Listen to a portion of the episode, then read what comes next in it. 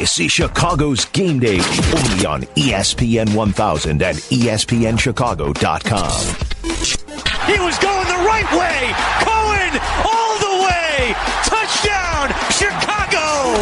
Levine, he goes right. Oh, stop it, Samson. Did you not get the memo? Massage, he came from the facial.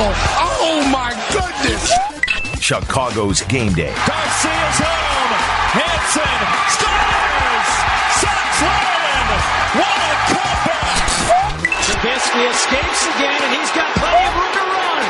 Look at him go. And there's the athleticism for the rookie. Back toward the wall. It's gone. This is Chicago's Game Day, only on ESPN 1000 and ESPNChicago.com. Welcome in to Chicago's Game Day on ESPN 1000 and the ESPN app. I'm Chris Black along with Adam Abdallah. We're here till noon with you talking about Chicago sports, and we're open for business at 312-332-3776. Or you can tweet at us. At Adam A. Abdallah. I'm at Chris Bleck. We're here till noon.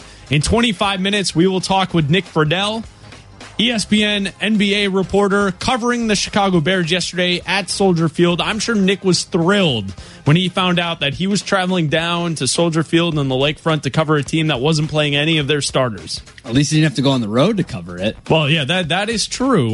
So we will talk to Nick in 25 minutes.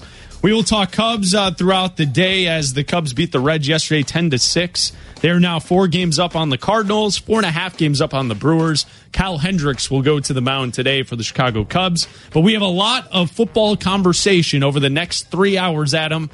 And we will start with the Chicago Bears and their decision not to play any starters yesterday in the preseason game against the Chiefs. Do you agree? Do you disagree? Do you think that Mitchell Trubisky would have benefited from 30 more reps, from some in-game action? Normally, the starters... Now, the Bears had the extra preseason game with the Hall of Fame game, but none of the starters played, so it didn't really count. So we're throwing that one out.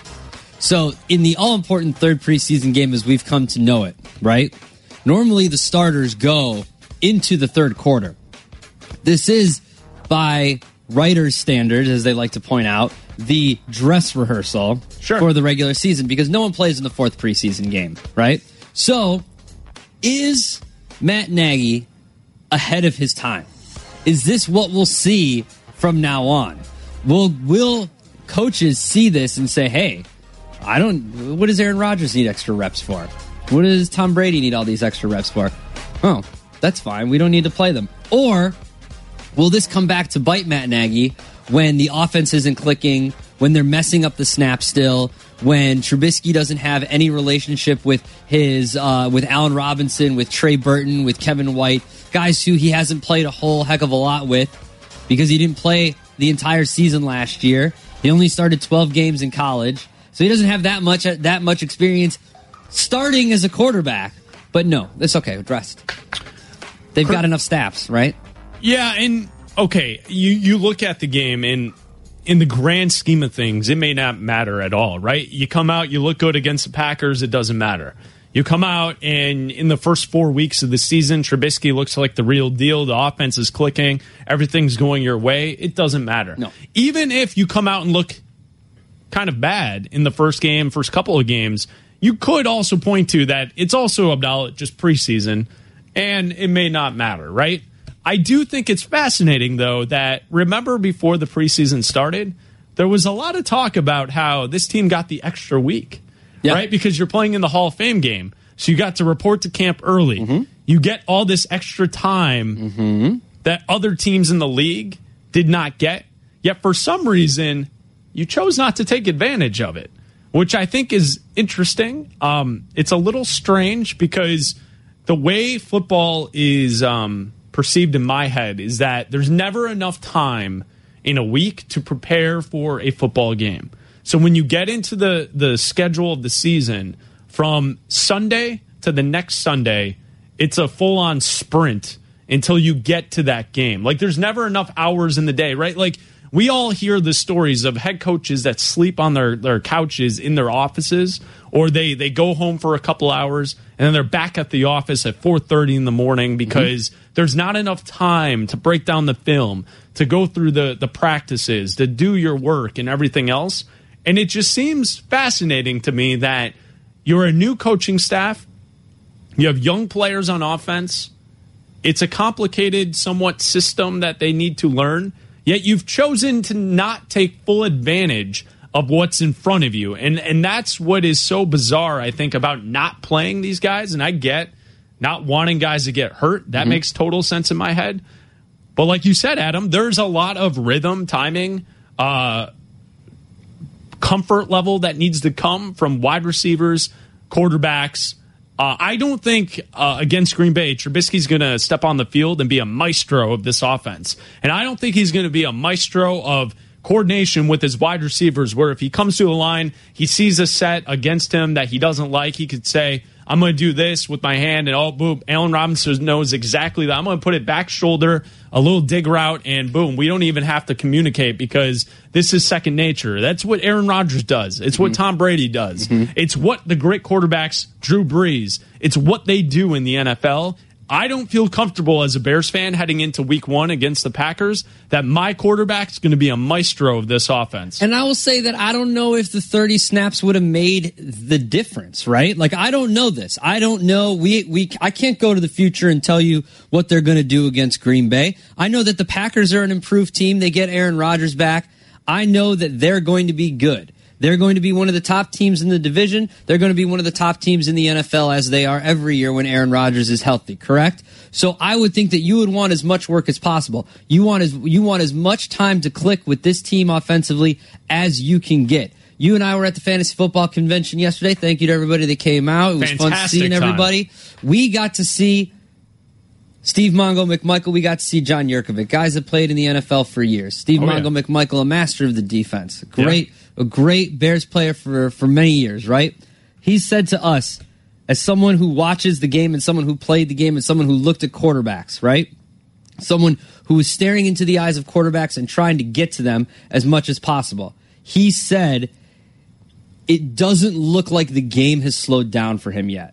Basically. Well, Mongo pointed out to us that, and we were having our own little chalk talk in the green room with Mongo, and Mongo said to us that when was the last time Trubisky looked like he was faster reacting to what he was seeing on the field?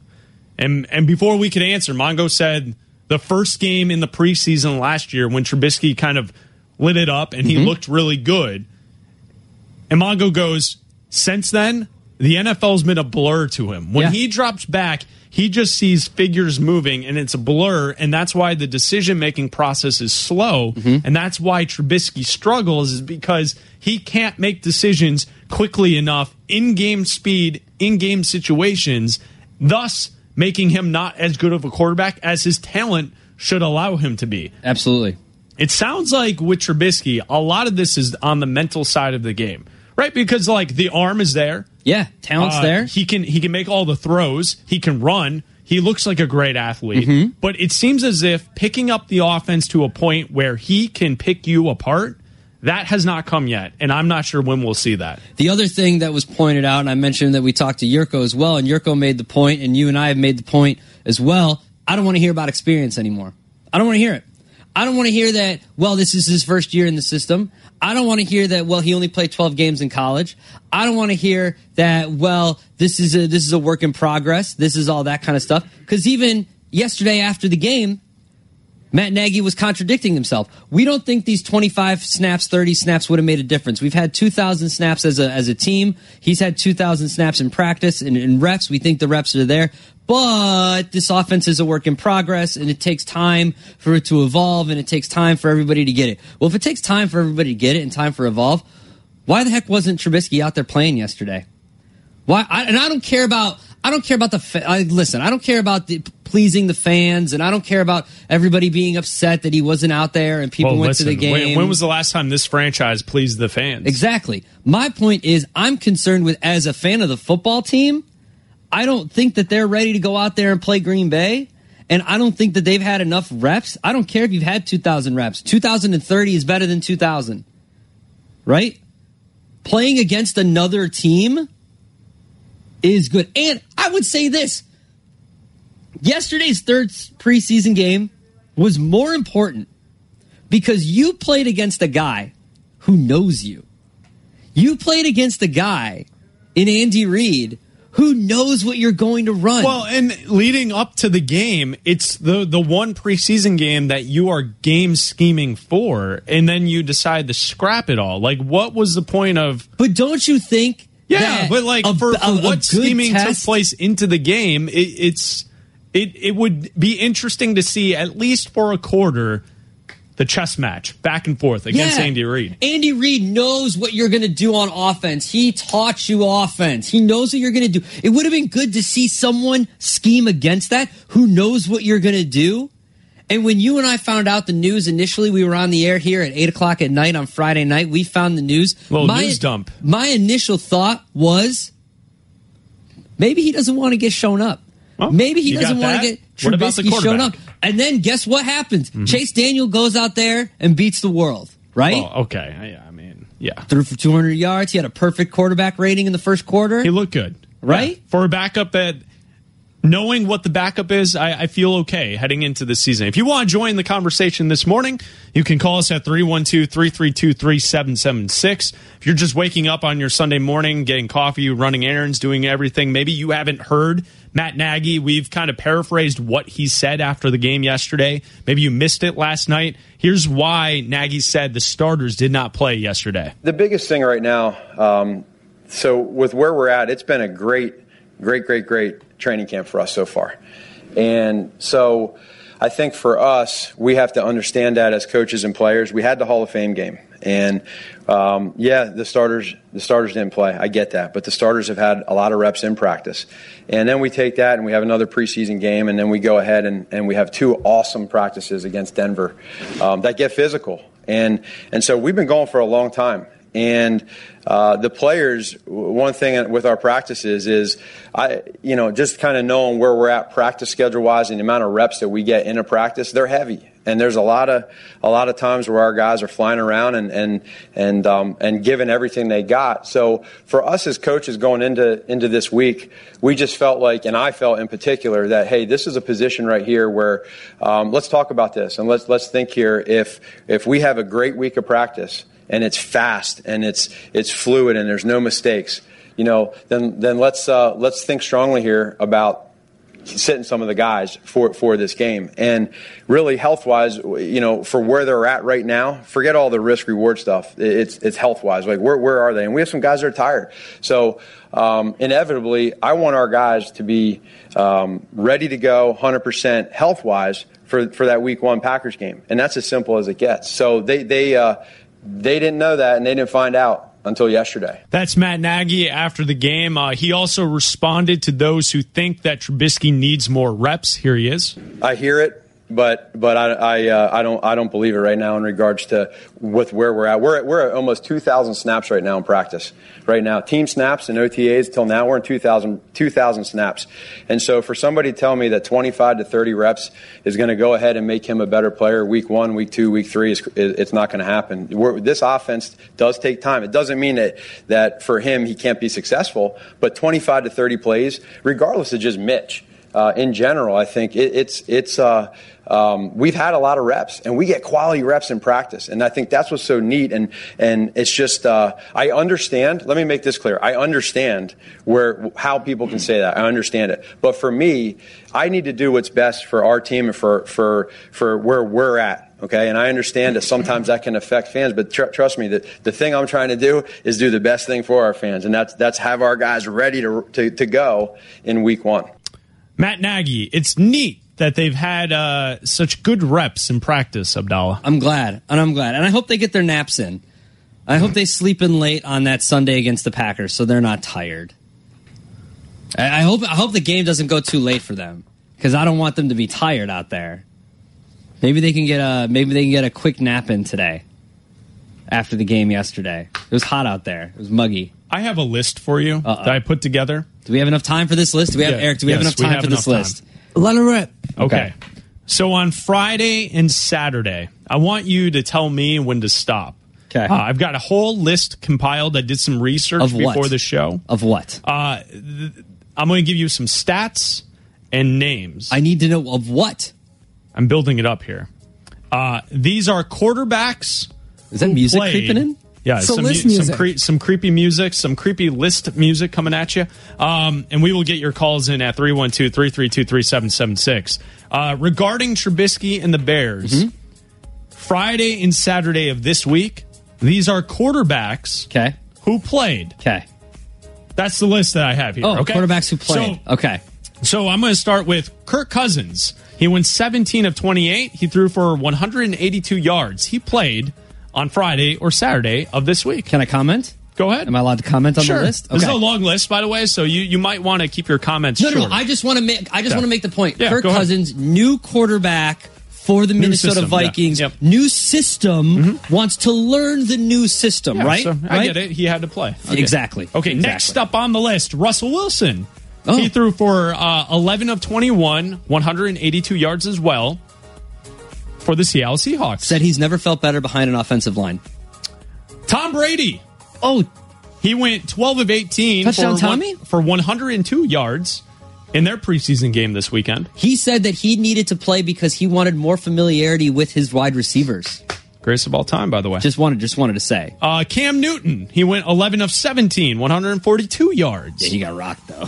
Yeah, but he still played. He got rocked. Matthew Stafford, 9 of 18, 113 yards. Oh, and you would think that they would be familiar. New coach coming in? Ben Roethlisberger. Yesterday I watched this game on NFL Network. He went 11 of 18. He threw for 114 yards and a touchdown for Big Ben. Oh, okay. That's good. He's often injured. Like, he always misses a couple games, you know? It was kind of risky to have him out there, but I'm sure he wanted to be out there. Next page. Jimmy Garoppolo, 9 of 19, 135 yards in his game this weekend. Jimmy G. Not a new system for him, but newer because he only had a few games last year. Probably wants to get more familiarity, right? Andrew Luck, he went 8 of 10, 90 yards and a touchdown. Andrew Luck comes back and plays. That's how he sounds. Yeah. Ryan Tannehill. 11 of 16, 115 yards, one touchdown this weekend. Injured all of last year, needed to come in, get some reps. I get it. Blake Bortles, 7 of 23, 204 yards, two picks, but he played. Surfboard. Matt Ryan, 5 of 12, 57 yards, but he was in the game, right? That's fine. He was out there. He's out there. Philip Rivers, 5 of 7, 29 yards. He didn't play a whole lot, but he was out there, right? Yeah. Hall of Famer in the future, right? Yep. Do you agree with that? Not to go side topic on you, but Rivers is going to make the Hall of Fame at some point. Ooh. That's a whole nother debate. Yeah, okay. One other name on the list I've got here as I go through my list. Easy there. Lots of research I put into this before the show. Drew Brees, 7 of 9, 59 yards, an interception. Darwin James picked him off. It was awesome. Did you see that? Yes, I did, yeah. But Drew Brees, also a Hall of Famer. He was out there playing yesterday. That's no question he's a Hall of Famer. But to wrap up this list here that I have, one last name. Patrick Mahomes. Oh. 18 of 24, 196 and a touchdown for the Kansas City Chiefs. Against the top 10 defense? No shot. So there's my list that I came up with. A lot of work went into that, Abdallah. The point being, I appreciate you doing all those clicks. You have the greatest quarterback of all time playing this weekend. Mm-hmm. You have a Hall of Fame quarterback in Drew Brees playing this weekend. Mm-hmm. You have a guy coming back from injury, Andrew Luck, playing this weekend. Mm-hmm. You have a former MVP playing this weekend, Cam Newton. Mm-hmm. You have Matthew Stafford, who I think is a definite top 10 quarterback playing this weekend. True. You got Jimmy G, who's the quarterback god in the making, playing this weekend. How about Roethlisberger? Always injured. Always. But he's out there playing. And in fact, he played quite a bit yesterday. Russell Wilson's out there. Kirk Cousins, a new team playing. Matt Ryan playing. Philip Rivers, Ryan Tannehill, Blake Bortles, Patrick Mahomes, young quarterback, getting the snaps, getting the work. But for some reason, our head coach and Mitch Trubisky smarter than the room, well, he doesn't need the reps. Chris, I don't know if you know this, but 2,000 snaps is the new 10,000 hours. That's what I heard, because Matt Nagy's Malcolm Gladwell now, apparently, and he's read outliers, and that's what we're going to use. Once you've gone through the new system in 2,000 snaps, you're a master of the system. And going against another team who's not used to playing you in practice and seeing new defenses and fresh looks against your team and what people call the dress rehearsal to the regular season, no, not necessary. Mm-mm, not for me. If you want to join us, the number is 312-332-3776. Matt in Oak Park kicks things off this morning. What do you think of Trubisky not playing, Matt? What do you got? Hey, guys, I'm just trying to make rational, like some type of rational sense out of why he does not play. I mean, that list, if anybody's going to be held out of a game, it's going to be Tom Brady or Big Ben, who's, you know, had 10 concussions in his career. But I'm just wondering if you guys think that Trubisky does not play in this game because if he goes out and he does play and he plays poorly, and Mahomes plays great, the fan base and the media are all going to light a fire under Ryan Pace saying, "Hey, why did you trade up and draft Trubisky over Mahomes? We should have drafted Mahomes." Blah blah blah. So I'm just wondering if you guys think at all that this was kind of a coy move by Pace and Nagy to kind of hold Trubisky away from a media firestorm or a fan firestorm if he does go out and performs poorly. That's the only thing I can come up with. The other thing I can come up with is maybe we're trying to not put stuff on tape for the Packers game to try to have some type of surprise elements, a couple weeks from now. But I just can't make heads or tails of why Trubisky doesn't play. Hey Matt, let me ask you this question: if your first point is true, how big of a problem is that going forward? If that's what the Bears are worried about, is the fans' perception of Trubisky, so they held him out of a preseason game so he doesn't get showed up by Pat Mahomes, how pathetic is that? I mean, I just don't understand why he does not play. I mean, those are the only two things that make any type of sense to me as to why he doesn't play. I mean, I can't think of anything else. Appreciate your call, Matt. We appreciate it, man. Have a good day. All right. Brandon in Fontana, Wisconsin. What do you think of yesterday that none of the starters were playing? How's it going, guys? Good, man. What's up? No, honestly, I was calling not more so for the Trubisky thing. I was just wanted to talk about that Chase Daniel sack, honestly. Then the roughing the passer call. What do you think, my man? Honestly, I don't know if I missed something. I don't know if I misinterpreted the rule, but I just think that in that aspect of it, the game is changing in a sad way right there. And I know a lot of guys would be super upset to see the game this way. I mean, a roughing the passer call. What did you see out of that? Did I miss anything? Did I not see something that the ref saw? So, like, when I the new rule, I don't think this has anything to do with the helmet rule. This is what the refs are trying, what the NFL is trying to stop from happening is the aggressive throwing of the quarterback to the ground, and like basically like picking up the quarterback and throwing him or something, like more than just tackling. If they think it's more than just tackling, they're going to throw a roughing the passer play this year. Well, and we've seen in other games as well that if you even try and tackle a quarterback, you could be called for roughing the passer. And it's stupid.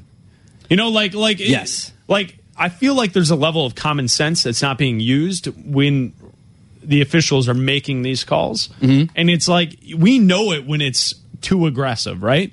And we know it when it's just a normal football play. Yeah. And the NFL, if they don't have a problem with it right now, they will. Because I think more fans are going to look at something like that and say, well, what's the point of watching this if defensive players can't even tackle the quarterback, which is the main objective to football? If you can't get to the quarterback, what's the point? Then you're just watching 7-on-7 flag drill. Absolutely. You know, like that. Yeah. That's not fun. Absolutely. Let's go to Glenn in Crystal Lake. What do you think of yesterday? Hey, guys. I'll tell you, between me and a lot of friends of mine, there's been a lot of excitement that you haven't seen around the Bears in like 4 years. But that what happened yesterday has really poured cold water on it. I mean, now everybody's afraid that they're not even going to try to contend, that they're going to treat the season like an extension of the preseason, you know, that this is just going to be a try-hard period and we're going to work on some things. You know, like David Kaplan, I mean, a lot of us thought they were really going to take a step forward this year. And, you know, maybe, you know, nobody thought they were going to win the Super Bowl, but, you know, take a step forward, maybe flirt with the playoffs, just missed it. But there would be optimistic, you know, steps taken. But, you know, now that they're treating them with kid gloves like this, I don't think they're going to be anywhere near ready to compete. And I think it's going to take all season for them to even pull their head up out of the water. That's a good call, Glenn. We appreciate it. You can call us at 312-332-3776. That's what Jamal and Flossmoor did. What do you think of Nagy's decision, Jamal? You know, I liked him, man. He's the coach. He owned the decision. He had just lost his starting outside linebacker with a broken hand. Just lost his starting tight end with the foot injury, foot ankle injury. You know, so if Trubisky goes out there yesterday and plays 20-25 snaps and is out for the season, and so it's like hard to please Bears fans. And that last call to say that now we're treating them with kids, that's just taking things to the extreme. He decided that they're at a point right now where he wants everyone healthy for Monday night or Sunday night against Green Bay, and he owned it. And I appreciate him for owning it and letting people know I am the head coach and I make the decision. Thanks for your call, Jamal. We appreciate it, man. Have a good day. Yeah, I agree with him. I think that the one good thing is that this is all 100% Nagy's decision, and he's going to fall on the sword should they get blown out or they don't look good against Green Bay. This is his decision. He's making the calls here, and he's going to have to deal with the consequences, or he's going to be celebrated if it works, right? And it all comes back to Mitch Trubisky. At the end of the season, if we don't know what he is, mm-hmm. and he's average or below average, mm-hmm. we can circle back to the fact that there were some warning signs in the preseason. All the interceptions he threw, yep. the fact that they kind of held him back a little. They didn't really put him out there in the firing line to like figure it out in the preseason. Mm-hmm. It will all come back. Let's talk to Nick Friedel when we come back. He was at Soldier Field to watch this game. We'll get his thoughts on what he saw at Soldier Field. We'll also continue to take your calls. Josh, Trucker Jim, Vinny, we'll get you on the line, 312-332-3776. Talking Bears football coming up next. Adam Abdallah, Chris Black on ESPN 1000. This is Chicago's game day. Daniel with time, has the man, Kevin White. That'll make Bears fans happy. Touchdown, Chicago. I think that'll make Kevin White happy. It's been so long for this player to contribute and be a part of things. You see how excited he is, jumping up, high-fiving his teammates, and they're excited for him. He has worked hard coming back from injury, 43 snaps a week ago, and we said this last week, Adam, he just needs a couple good things to happen. Full shot for a touchdown on the outside, beats Orlando Scandrick, who's no slouch with his playing time in the NFL. This is Chicago's Game Day, only on ESPN 1000 and ESPNChicago.com. Adam Amin, Jim Miller, Fox 32 for the highlight yesterday. I'm Chris Bleck along with Adam Abdallah. You can follow us on Twitter at Adam A. Abdallah and at Chris Bleck. We're here till noon. We get a chance to talk with our friend Nick Friedel right now. He covers the NBA for ESPN. He also has been stepping in and covering the Bears here and there throughout training camp. He got a chance to go to Soldier Field yesterday and take in an exciting preseason game. I'm sure Nick was thrilled to be there until he found out that all the starters were going to sit on Friday night. Nick, when did you find out that you would be covering backups? Good morning, my friend. Nick. How we doing? Yeah, I found out like everybody else at 8 o'clock on Friday night. That's why my first thought was, having been a season ticket holder for the Cubs now, but you know, just going to lots of games in my life, my first thought was, oh, those poor people who paid for these Bears tickets thinking they'd see Mitch and the fellas rev it up at Soldier Field for a half, and now they're watching Chase Daniel and, you know, whoever else is running around. Although Kevin White did make a nice catch there and run a nice route, and Javon Wims had a good game, guys. But I thought of people like Mr. Pat Bleck, who are out there paying money for tickets, and they're seeing that. Now, I say that after the game, Matt Nagy explained himself. I know you guys played some of the highlights from the press conference after. And I understand what he's doing. I understand what he's trying to do, but, you know, to dump that news on fans at 8 o'clock the night before the game for people who had paid thinking this is the dress rehearsal, that's what got me kind of most scratching my head going into that game. But, you know, they've been at this for weeks. If they get crushed in Green Bay and Trubisky looks bad, guys, Nagy's going to get crushed. And if they don't and they somehow find a way to win, then maybe he set a new trend here. He does know his team better than anyone else. But if it's me in the first year of a new system, and Trubisky's just in his second year, having played a handful of series in the preseason, if it's me, I'm getting more game reps because I think that you get better by playing in live game action, not in reps in OTAs and reps over the last few weeks in training camp. Now, Nick, you referenced my father, Pat Bleck. You don't want to know what he said about the Bears not playing any of the starters on Friday night. I think he spoke for thousands of others in attendance there. So since you were there, Nick, what was the vibe in the stadium before the game, like as intros were happening? What did you see? What did you hear? What was it like yesterday? Well, Chris, the craziest part about yesterday is you've got the starting introductions happening, and they're introducing all the actual starters in week one. So wait, what? Yeah, it was really kind of bizarre. Like, so they introduced Trubisky. Trubisky's coming out, and he's getting a loud roar from the crowd. And I can't imagine, dude. They dressed. I can't imagine. So like, you're telling me that if you didn't know that was happening, and you're just watching warm-ups. And you're watching the starting introductions, and then the actual game starts, and you're like, wait, what? Dude, Trubisky had full pads on. Yeah, they were going through warm-ups. I mean, it was all legit until it wasn't. I mean, that, guys, truly.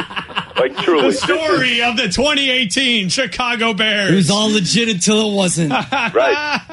But that's the whole key here. Whether or not Nagy made the right decision, who knows? And you know what? I understand and agree with him. Are the 20 snaps going to make that much of a difference in week 1, week 2, week 3? Probably not. My whole point in the short term is you got all these fans who paid to watch the starters, at least for a half. And if I'm a fan, I am not happy. I am asking for my money back because what you saw yesterday, that's not happening, I know, Nick. They won great, but it's just like the NBA, Chris. It's the same issue that that league is having when guys say, oh, well, they're going to take the night off today, the stars. And people say, well, I bought these tickets months ago. I want to see the stars play. I paid to see the stars play. And they say, sorry, you know, and that's the way this works. So Nagy may be right in the end, and he'll get the last laugh on the whole process if they go into Green Bay and they win and they keep improving in the first few weeks of the season. That's all well and good. The whole point to me is you've got fans that pay big money for these seats, and you're giving them a much inferior product as far as the talent level of the players on the field. Okay, so take us through. So here comes the starting lineups. They're going to announce the offense. Here's Mitch Trubisky, starting quarterback. They go through the whole thing. What did it sound like when Chase Daniel came out with the first team? Like, were people mad in the stadium? I think it was more like a collective, wow. Because I mean, I know everybody in the press box was waiting for what's coming because they're passing out those sheets, guys, and it says will not play, and then it's like every Bears starter, and then on the other side of the ledger it says will not play for the Chiefs, and there's nobody there. What was interesting to me as we're going through the lineups and who played and who didn't. Nagy, who's worked with Andy Reid for a decade, both in Philly and Kansas City, said he called his old boss and said, this is what I'm planning. And this is where we're at in the schedule. And they did have that extra week at camp because of the Hall of Fame game. And, you know, Nagy after the game is saying, oh, well, you know, this was really our fourth preseason game. Well, not really, because nobody really played in that Hall of Fame game either. Right. None of the starters did. So I found it intriguing that he had the respect to call Andy Reid, and obviously they're very, very close over time. So it wasn't like the Chiefs the Chiefs knew more than most of the people who were walking in the door. Right. The Chiefs knew for a little while that, hey, we're not going against their ones. It'll be a lot of twos and threes. But again, to me, this is in the short term about trying to get more money off the fans for not delivering a product that everybody else really in the NFL for a home game is in that third preseason game, that dress rehearsal. As far as the game goes, I mean, is Kevin White going to have that much of an impact moving forward? Is Javon Wims going to make the team? You know, we'll see. But nothing can be really gained as far as any players who the majority of fans are going to care about, because we didn't see him do anything except get introduced in the starting lineups there. So of the guys that did play, you mentioned Kevin White, Javon Wims, James Daniels getting some time at center. What did you make of the guys that actually did start for the offense? Yeah, I mean, Mr. Abdallah, if I'm the Bears and I saw what I saw yesterday, it's going to be a tough choice between Wims and Kevin White. But if it's me, I'm probably going to keep them both, because both of those guys showed that they've got the ability to make some plays happen. And, you know, everybody's feeling good about Chase Daniel. That's great. Let's see what happens if he actually has to get into a game that matters. I mean, I think if Trubisky goes down, we all agree that the season's over to begin with. But to take much out of any preseason game is tough sometimes, because you're not seeing much from the other side. So the big takeaway as far as any guys who played is that both of those guys, in White and Wims, they've got to feel comfortable about where they're at heading into these final cuts. And, you know, there's so much focus, and there was last year. All right, Trubisky didn't look so hot at times, but he didn't have any weapons around him. It would appear that he's got a lot more weapons around him this year, and now it's up to him to take that next step in his evolution. The reality is, and all three of us have been saying this for a while, for all the Trubisky hype out there, and Saturday certainly didn't add to any of it because he didn't play, but what have you seen that leads you to believe that he's ready to take those steps? And Nagy was defending his guy, as everybody figured he would be after the game, saying, I watch Mitch as closely as anybody, and he's taken all these snaps from OTAs on, and I feel like he's ready to go. Well, great. Well, you just wrote a check that Trubisky better be able to cash.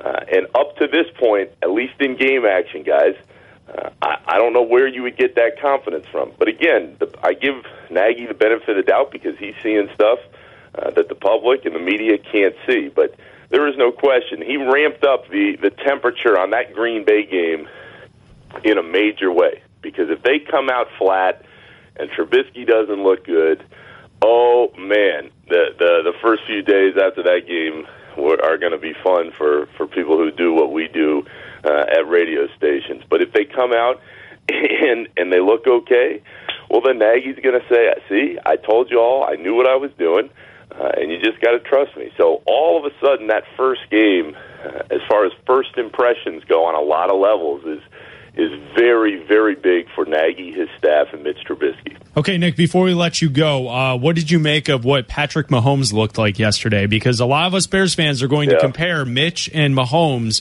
from here on out until we know what we can make of these quarterbacks. Yeah, and Deshaun Watson, too, obviously, Chris, in Houston. I mean, Mahomes, he's got an absolute cannon. He's had that going back to Texas Tech. The thing that struck me watching him live is the guy can just run all over the place. And I haven't seen that from Trubisky yet. I know he's got the power to run around a little bit, but Mahomes can keep plays alive because he has the ability to move, and he's got that athleticism that coaches dream about. Can he put it all together in Andy Reid's system? Well, a lot of quarterbacks have before him, and there's going to be a lot of pressure in replacing Alex Smith. So I like what I saw. I think he's going to be pretty good, and that staff knows and has the track record of getting quarterbacks to play at a higher level. So it was one of the reasons that so many people were looking forward to that game, as you guys well know, Trubisky versus Mahomes. And to not have it happen, it is very disappointing. But you know what? Again, you prove it on the field once it all starts. And if the Bears and Nagy and Trubisky can do that once the regular season begins, nobody's going to care what happened in this game, and nobody's going to remember. But I'm telling you right now, if they come out flat in those first couple games, everybody's going to go, well, why weren't they getting more game reps, and why didn't it happen? So it's a fun storyline for the next few weeks, and that is the crazy part to me. I mean, the Bears aren't going to get into Week 1 for at least a few more weeks, so now everybody's got to sit and wait and just hope that Nagy knew exactly what he was talking about and he has the right read on his team. How excited are you to cover the fourth preseason game when Nagy rests the ones and the twos? It is not happening, luckily. I believe my friend and our colleague, Emily Kaplan, will be out there, and I will be in L.A., guys. I'm going on the jump. Oh, the jump! Oh. Yes! So if anybody's hanging out at 2 Central... What? And, I will be. I'll be watching. And wants a little chuckle on TV, and they know where to find me. Who are you with? I don't know for sure. The first couple days I'm with my buddy Chris Forsberg from Boston. He covers the Celtics. After that, it's going to be a surprise, but I'll be there and it'll be fun. I felt like I was really in place yesterday, guys. I'm asking Nagy about why about fans' reactions to sitting starters, and I could feel. Some people in the Bears staff going, oh, come on, Friedel. And I'm thinking, here we go again. Everybody, all these teams in Chicago, they love me, huh? They just love me. Say hi to Ray for me. And we love you, too. I'm going to see him. I'm going to see our boy, Mr. Flores, out there. Yeah, he's doing things in San Monica. You ever find out, set him straight, figure out what's going on. My dad says thank you for the shout-out, Nick. Absolutely. Anytime. I'm always there for him. All right, we'll talk to you later. All right, see you guys. That's Nick Friedel. He covers the NBA for ESPN. He also covered the Bears yesterday because he's in town, and he'll be on The Jump next week, so check him out on ESPN television. Yeah, a lot of reaction on Twitter, and we got a lot of calls here. A lot of people I haven't seen anything this two-sided in a while. A lot of people are making excuses why they shouldn't have played. A lot of people are making excuses why they should play. It's people are... either upset or happy. I don't know. All right, we'll get your reaction next. You can tweet us at Chris Bleck, at Adam A. Abdallah, or you can call 312-332-3776. We're going to you next on ESPN 1000. This is Chicago's Game Day, only on ESPN 1000 and ESPNChicago.com.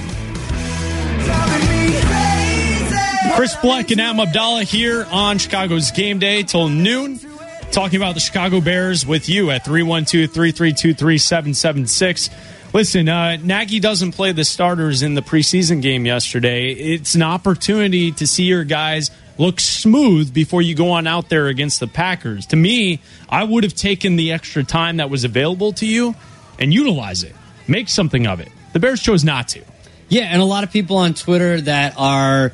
pointing out reasons why not. They're saying, 25 to 30 snaps isn't going to make a difference. Well, then I don't want to hear about lack of experience. I don't want to hear about how this offense takes a while to learn. A lot of people are saying, Aaron Rodgers didn't play this week. Okay, Aaron Rodgers didn't play, but Tom Brady played. Drew Brees did. Ben Roethlisberger did. I mean, we have a whole list of guys that played Friday and Saturday. Yeah, there's a whole list of guys that have a history of injury that have played. Let's go on out to the phones. Paul in Lake Forest, you're on ESPN 1000. What do you think? Hey, good morning, guys. What's up, man? Thank you. A couple quick things as you're sitting on hold. You think about different things. My thought is we live in this algorithm world, right? Like baseball is this flawed algorithm called sabermetrics, and football is about film. You gotta watch and you learn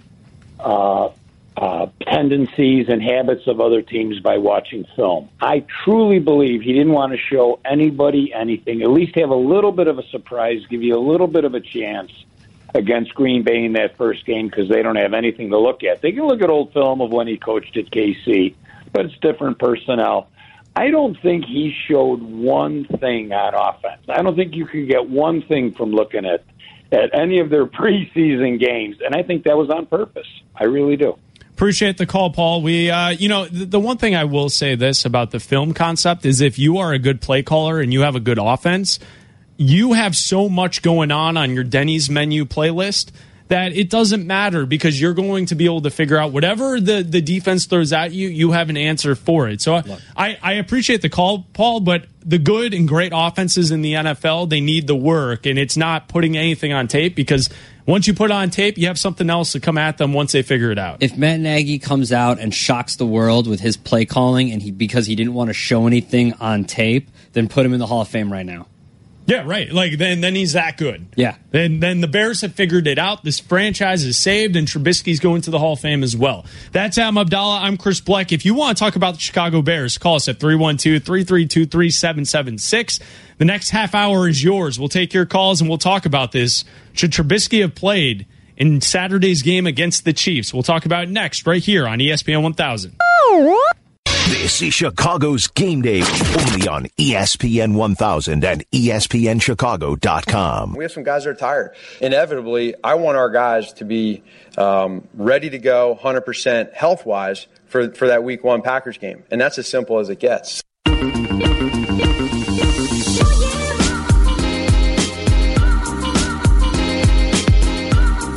Welcome back to Chicago's Game Day on ESPN 1000 and the ESPN app. I'm Chris Bleck along with Adam Abdallah. You can follow us on Twitter at Adam A. Abdallah and at Chris Bleck.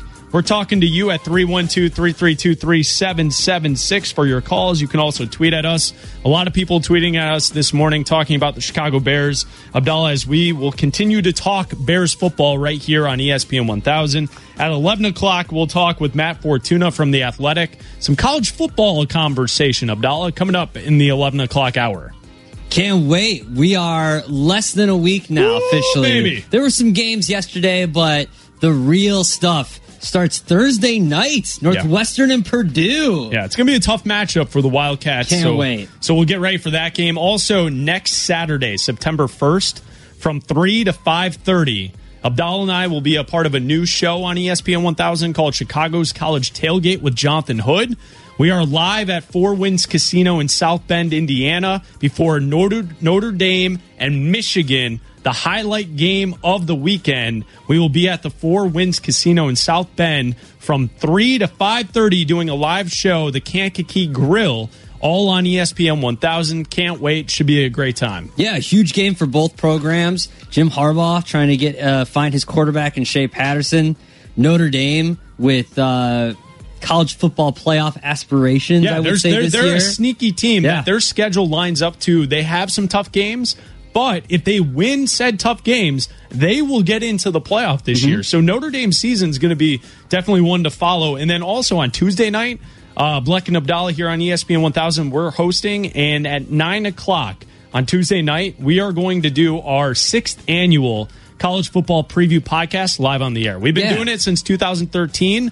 We go through the over-unders of the top 25 for the entire season win totals, and we are going to do that at 9 o'clock on Tuesday night. Yeah, well, we stamp, too. So you and I, we don't talk about the teams beforehand. No. And if we agree on an over-under for wins, we talk about giving it our best of 1,000, if you will, stamp of approval. Yep. And what's our record in those? So in the last 2 years, last year we went 4-1-2. And in 2016, we went 3-0-1. So in the last 2 years, we're 7-1-3 on over-under win totals. So one loss in the last 2 years. Yep. Not saying just... And it's organic. So if we both agree, that's not something that's not planned. So we figure it out. And that's why you have not the same number each year, because there's not always stamps to be had. We could agree on 2 of them. We could agree on 7 of them. We don't know.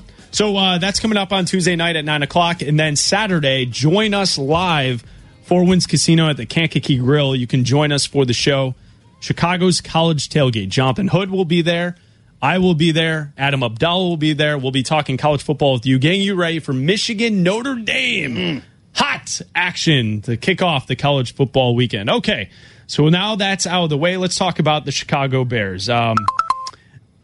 With none of the starters starting, And if you want to hear, here's Matt Nagy. We just heard him right there. Here's Nagy. Trubisky doesn't need the reps because he's worked in practice. What if he does need the reps? Here's Nagy on the response to Trubisky needing more reps and how he should have played in the game against the Chiefs. I hear it, but I don't believe it right now in regards to with where we're at. We're at almost 2,000 snaps right now in practice. Right now, team snaps and OTAs till now, we're in 2,000 snaps.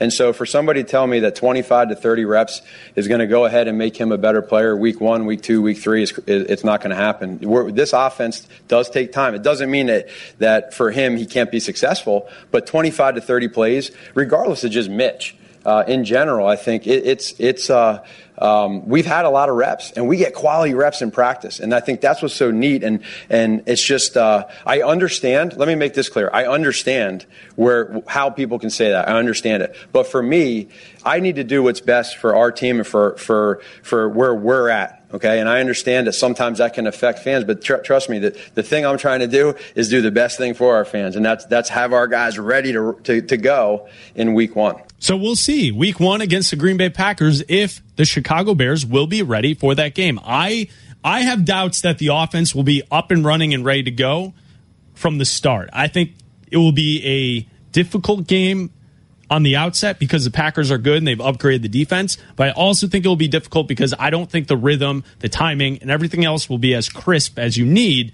for opening night. And look, I don't know if the 25 or 30 or the extra half of football would have made a difference in them being that crisp or being on the same page or whatever, but it wouldn't hurt, right? It wouldn't hurt. The only way it could have hurt is if someone got injured. And you know what? Allen Robinson got hurt on the third play of the season last year. Sure. So you can get hurt anytime. Mm-hmm. It has just because you get hurt on the preseason, it makes it look worse, but that injury could have happened week 5 or week 7 or week 10 or week 1 or week 13. It doesn't matter. If you're going to get hurt, you're going to get hurt. Okay? Putting this team, wrapping them up, not allowing them to see the field just because you're worried about health. Wrapping them up in bubble wrap, is that what? Okay. Yeah, wrapping them up in bubble wrap. Yeah, clarifying. Doesn't for the records. Yeah, just making sure. Yeah. Okay. Continue on. Protecting this team, if you want to. Continue on, sir. Doesn't do them any good, I don't think. So what? They're tired. Camella tweets at us. Camella 1962 tweets: the Bears starters will be healthy, but have no idea how to play together at game speed. Yeah, absolutely. I agree with that. 312-332-3776. Black and Abdallah here on ESPN 1000. I've got to move the monitor to see all the calls. Hold on. Josh in Idaho kicks things off this hour. Josh, what do you think of the Bears and them not playing the starters in the game yesterday? All right, first things first, I love you guys. Love listening to the show. Thanks for the entertainment. Thanks, but we're being a touch extreme here, I think. On one hand, you guys are clowning him for not doing the starters, but if he wins week one, let's send him to the Hall of Fame and whatnot. I mean, just a little extreme. I don't know about you, but I saw the Bears' 2s torch Kansas City's 1s, and that to me shows that there's at least some competent coaching going on in the system here. So I'm going to trust Nagy in the fact that he knows where his team's at, and maybe they just need a little rest. And you say that an injury can happen any time.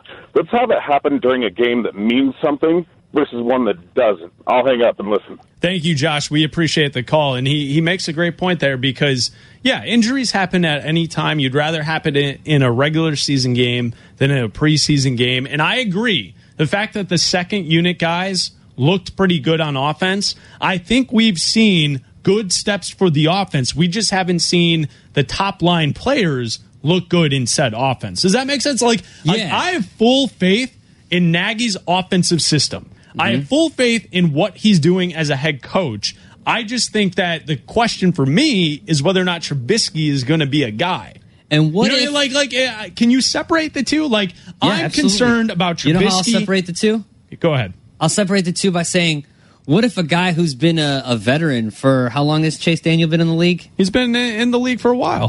What if a guy who's been in the league as long as Chase Daniel just gets it?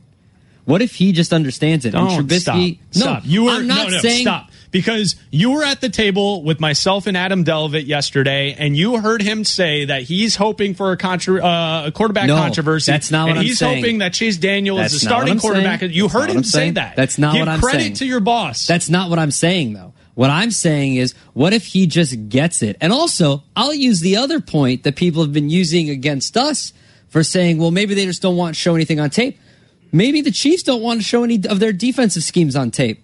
Maybe they're just running a vanilla cover two or vanilla whatever. Which, right? I'm sure they were. Of course they were. It's preseason. Why do you think so many of the overs hit? Except for unless you're playing the Browns game, in which case only 5 points were scored. 312-332-3776. We go on out to Trucker Jim, who's in Oklahoma City. What's up, Trucker Jim? Hey, first off, great move on you guys with Hoodie starting soon. When it comes to college football, Jay Hood knows as much as anybody. Absolutely. But as far as Nagy, I mean, I've been watching football 55 years. I couldn't call an offensive play or let you know if a quarterback was a bum or a Hall of Fame. Nagy's been doing this for 10 years. Whatever he has seen, if it's enough for him, it's got to be enough for me. I mean, since 85, every one of our championships has been with a good to great, strong coach. If he's going to put all this on him, I'm riding with him.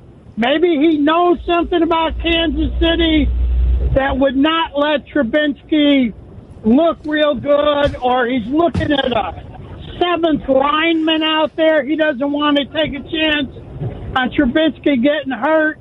I'm riding with him. Let's just see where it goes. Hey, Jim. Yes, sir. Jim, if you believe in Matt Nagy, blow the horn for me. You got it. Yeah! Thank you, Jim. The last one was for the new show with you guys and Jay Hood. Yes! I appreciate it, Jim. Thank you, Jim. All right, gentlemen. Have a good one. Oh, it's so good. I love it. I love the look. I would love for them to go out and surprise Green Bay and be like, "Look, yeah, that's right. Nothing's on tape. What up? New offensive system. We're running the balls with tackles or something." I don't know what they're going to do that hasn't been done in football before. You know what I mean? Like, haven't we come to a point where this is just like, what else can you do? We're not reinventing the game. No. So it's not a question of what can you do on tape that you don't want to show. Sure, you're playing a vanilla offense because you don't want them to know some of your plays, but ultimately, like, you're not worried about that kind of stuff, because here's the thing. If you were worried about that, then Belichick would never play his starters in a preseason game. Mike Tomlin would never play his starters in a preseason game. The good coaches out there, Andy Reid, wouldn't be playing Patrick Mahomes. But he does. Why? Because he needs experience. Let's go to Bob on the north side. What do you think of the Bears not playing their starters yesterday? You know what? I'm on the fence. Here's what I think. I do agree with you guys. First of all, what worries me, and I'm kind of jumping on your guys' bandwagon, this Chase Daniels looked the best I've ever seen. Like, a Bears quarterback looking like the last 20 years. So I do give Matt Nagy, like, whatever he's doing, I think will work. My question is, what is he fit? I don't know that Mitch Trubisky, like, gets it, or, like, it doesn't. He's never looked like Chase Daniels looked on in the offense. And again, I reiterate to somebody else that those are the Bears' twos against their ones, and they're going up and down the field. They're not going to have one guy. He's spreading the ball around. I mean, it was something to see. I'm saying, if he gets, let's jump ahead. Let's say the Bears get smoked by Green Bay. Possible, nothing's going to. Hey, Bob, we lost you there. I agree. Chase Daniel looked really good. Listen, we live in a city where we've never seen a quarterback in our lives. The most popular the first guy quarterback in the Bears? We see. I mean, listen, the best we've ever had is Cutler, and we hope that Trubisky could be the savior of the franchise. Chase Daniel looked good in a preseason game against a unit not really scheming against him. The most popular guy on the Bears team is always the backup quarterback. Well, yeah, I mean, go to a game and listen to how many people are yelling, "Hey, put that Chase Daniels in the game. Put in Haney." God, that guy that sits behind us at games is so annoying. One of these days he's going to be listening. I don't care. Well, I'm not going to. I don't care. Let's go to Jim in Crown Point. I was going to say something I'm not going to say. It'd be mean. Jim in Crown Point, what do you got? How you doing, guys? What's Great up, show. Man? Thank you. Love it. I want to say a little positive and some negative. Little positive is I really like what I see so far in Nagy's offensive play calling, and I like the fact that Chase Daniels understands the system pretty well. That's a good thing. That's something that we can kind of lean on. It was great to finally see Kevin White get a touchdown catch. I enjoyed that. And I really like Sims. I hope he stays with the team and does well this year, in addition to all the other weapons we have. Now we can get into a little bit of negative.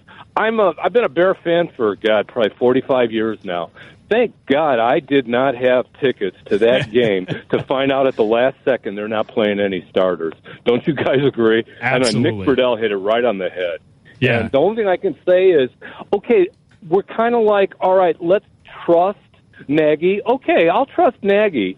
The one I have a real problem in trusting is Pace. He's done some very, very questionable first-round draft picks, and all I can tell you is I sure hope Trubisky works out. Do you guys agree? Do you think Trubisky really has it? And, Jim, that's, I think, the topic that Abdallah and I will talk about the entire season, and it's a good question because I'm going to continue to look at Deshaun Watson. I'm going to continue to keep my eyes on Patrick Mahomes. And if these guys excel in year two, mm-hmm. and Trubisky still looks a bit confused, a little flustered in the pocket, man, that's going to be tough. That's going to be tough for Ryan Pace because if these two guys are the next coming of great quarterbacks in the NFL, and it seems like we're in this quarterback era where almost every team has a pretty good quarterback at this point. Yeah. Or someone who's young who might be pretty good, right? Like, there's very few teams that have just terrible quarterback situations. But I think, and Tim Hasselbeck was on with Sylvie earlier this week, and he said, he brought a different perspective. He said, well, both can be right, though. Sure. The Texans and the Bears could have gotten their guy. They can both be right. Trubisky, just because he's not as good, he could be just a slight tick below or a slight tick above Deshaun Watson. They could both get franchise quarterbacks. It's not just because, well, one was drafted higher than the other, one has to be better than the other. That doesn't matter. What matters is how they end their career. If Trubisky becomes a franchise quarterback for the Bears and Deshaun Watson becomes a franchise quarterback for the Texans and Patrick Mahomes becomes a franchise quarterback for the Chiefs, then nobody was wrong. You know what I mean? Like, everybody got their guy. Yeah, would Deshaun Watson be better on the Bears or Trubisky be better for the Chiefs or whatever? That doesn't matter. If you get your franchise quarterback, it doesn't matter. Ultimately, it matters whether or not he figures out this offense and it clicks for him. And I feel like Nagy's kind of contradicting himself because he's saying we've had great practices, everybody gets it, but this offense takes time and you need reps, but you're not giving him the reps, so how are we going to know if he's clicking or not? Like, it's a lot of talking in circles. Albert in St. Petersburg, Florida is Woo. Going to smack some sense into Bleck and Abdallah. Here you go, Albert. What do you got for us? Okay. What's up, Albert? Hey, how's it going, guys? Good, man. What's up? Hey, before I make my point, I just want to say Eric was the most friendly call screener ever that I've had at the station. He's very nice, isn't he? He's very great. Adam, you're all right too, but you kind of sound bored a lot of times. So I mean, I'm answering phone calls, so yeah, I get it. But anyway, I just wanted to say about the game yesterday. Who cares, really? I mean, it's preseason now. In terms of Trubisky's development. I mean, that's what we're really concerned about, right? That's the number one concern. Mm-hmm. So, we can all agree that, or we don't think that he's going to be Aaron Rodgers. We don't think that he's going to be Tom Brady. We don't think that he's going to be Drew Brees, but that doesn't mean that he can't be a good quarterback eventually. So, regardless of whether or not he played in this preseason game, I mean, it's still going to take time for him to develop one way or the other. I mean, and I guess maybe if he played in this game, it would move up the clock a little bit. But I think it's just about negligible, how much of a difference that would make. Albert, it's a good point you bring up. I mean, listen, it is a preseason game. And I think if we... like we've said many times this morning, if we go forward into week four and the Bears look pretty good on offense, today won't mean anything at all. But the problem is if at week four we're getting calls and people are saying, hey, why is Chase Daniel not playing? Because he looked so good in the preseason, and this Trubisky guy is lost. Like, he can't pick up the system. Then we're going to point to yesterday and say, well, what was going on there? Why didn't Trubisky get more reps if he still isn't getting it? Yet the backup seems to have the offense under control and kind of running things, you know, like that. It's only a conversation in the future if this doesn't work out. Look, we've had a lot of conversation today about the offense. I think 100% of our conversation has been about the offense for the last 2 hours and 20 minutes that you guys have been on the air. I will say this. You can have a successful season this season and not win games. And by that, I mean you can have progress on offense from last year. Because the last few years under John Fox, they didn't have an offense. Okay, so now you've got an offensive-minded coach. Vic Fangio is still with the defense. My main concern for this defense is their health and how they're going to get to the quarterback when they're injured. Right now, Akeem Hicks is hurt. Right now, Leonard Floyd is hurt. Right now, Roquan Smith is hurt. I don't know how they're going to get to the quarterback, and I don't know how this secondary is going to fare because they have no depth. If someone gets hurt, I don't know what they're going to do on defense because this team has no depth whatsoever on defense. So you may see a downtick in this defense just because of their health. And because you got rid of guys last season that can get to the quarterback. My point is this. You may not see the result in wins, but you may see Trubisky improve and you may see an improvement on offense, but you may only see 1 to 2 more wins. I don't think they're going to be a 10-win team. I don't think they're going to be a 9-win team, much like you, Chris. But I think you can win 6 games and see an improvement, right? Absolutely. If you're in every game in the fourth quarter and Trubisky's driving late and you know just little mistakes and the Bears lose it, they just don't have it all, then all right, we're seeing growth because at least we're seeing the quarterback develop and we're seeing him become one of these guys who can bring a team back at the end. And if you have answers of Trubisky at the end of the season, that's all that really matters. You're playing in one of the toughest divisions in the NFL. You've got the Packers. You've got a Super Bowl team in the Vikings. You've got a Super Bowl team in the Packers, like I said, and you've got the Lions, too. The Bears are still, to me, the fourth best team in their division. You've got to face all those teams twice, not to mention you also have to face the Rams. You have to face Tom Brady and the Patriots. You have a lot of tough games. The last month of the season for the Bears looks almost impossible. Best of luck to them. But that doesn't mean they can't have a successful season.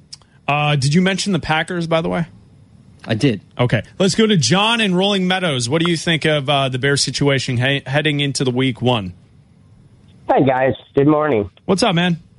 Well, you know, you were talking about Watson and where he should be. Well, he's coming off a torn ACL, so you know, Watson should be a step ahead of everybody only because he played at Clemson for 3 years and he's just coming off a national championship win. So he should be a step ahead. He should be ready. But as far as our problem goes, if you can't get pressure on Rodgers and he stays clean and in the pocket all night, it doesn't matter what our offense can do because he is going to rip our defense to shreds. And without Floyd, if he's playing with one hand, it's like he's not even out there. If he can push him outside of the pocket and let the rest of the guys tackle him, then he's doing his job physically.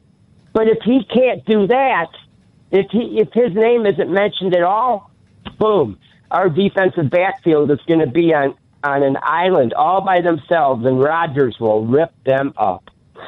Thank you, John, for the call. Let's go to Jim in Oswego. Jim, what do you think of the situation? Hey, gentlemen. In regards to, you know, Nagy keeping the starters out yesterday, I was really not planning on watching the game, and I ended up watching. It was quite entertaining. But what I was thinking about that is just because you leave your starters out in the preseason doesn't mean that they're going to stay healthy and the beginning of the year. You know, the beginning of the season, they could get hurt just as easily. And I can only imagine what's going to happen to the team and Nagy if he loses one of his starters in the first couple of weeks of the season because they didn't play. No, that's a really good point, Jim, and I agree with you. I mean, we saw what happened with Roquan Smith. He held out of training camp. He missed all of Bourbonnais. He shows up, hamstring injury the first week he's back. You know, like, you better hope that these guys are ready to go for week one, because other teams have used this time to their advantage to prepare.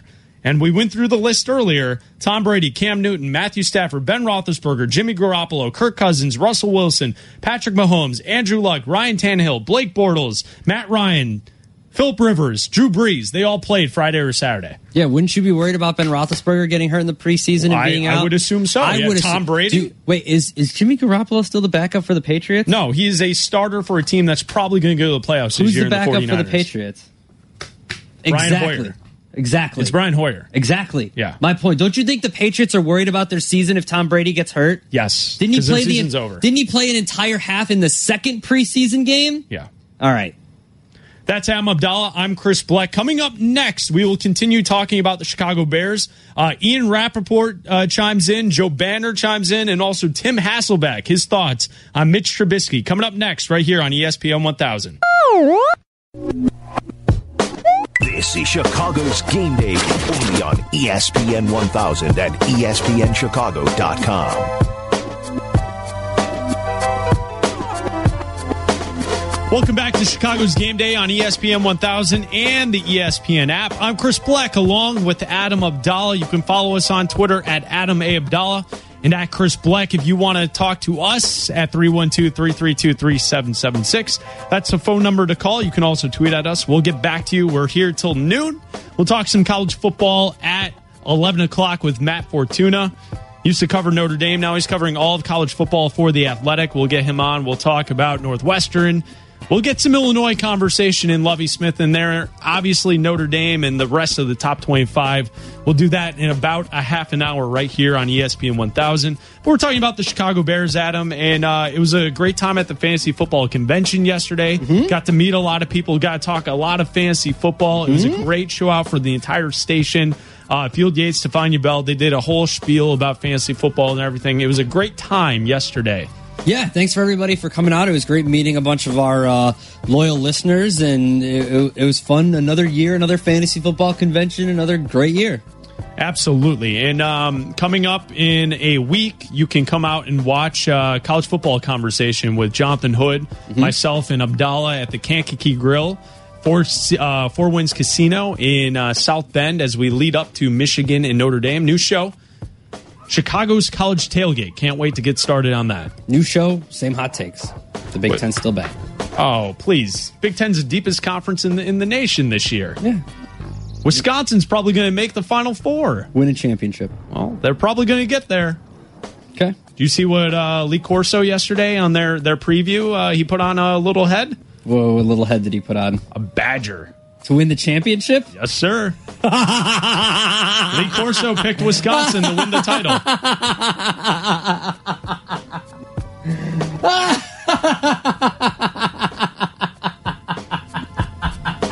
That made my day.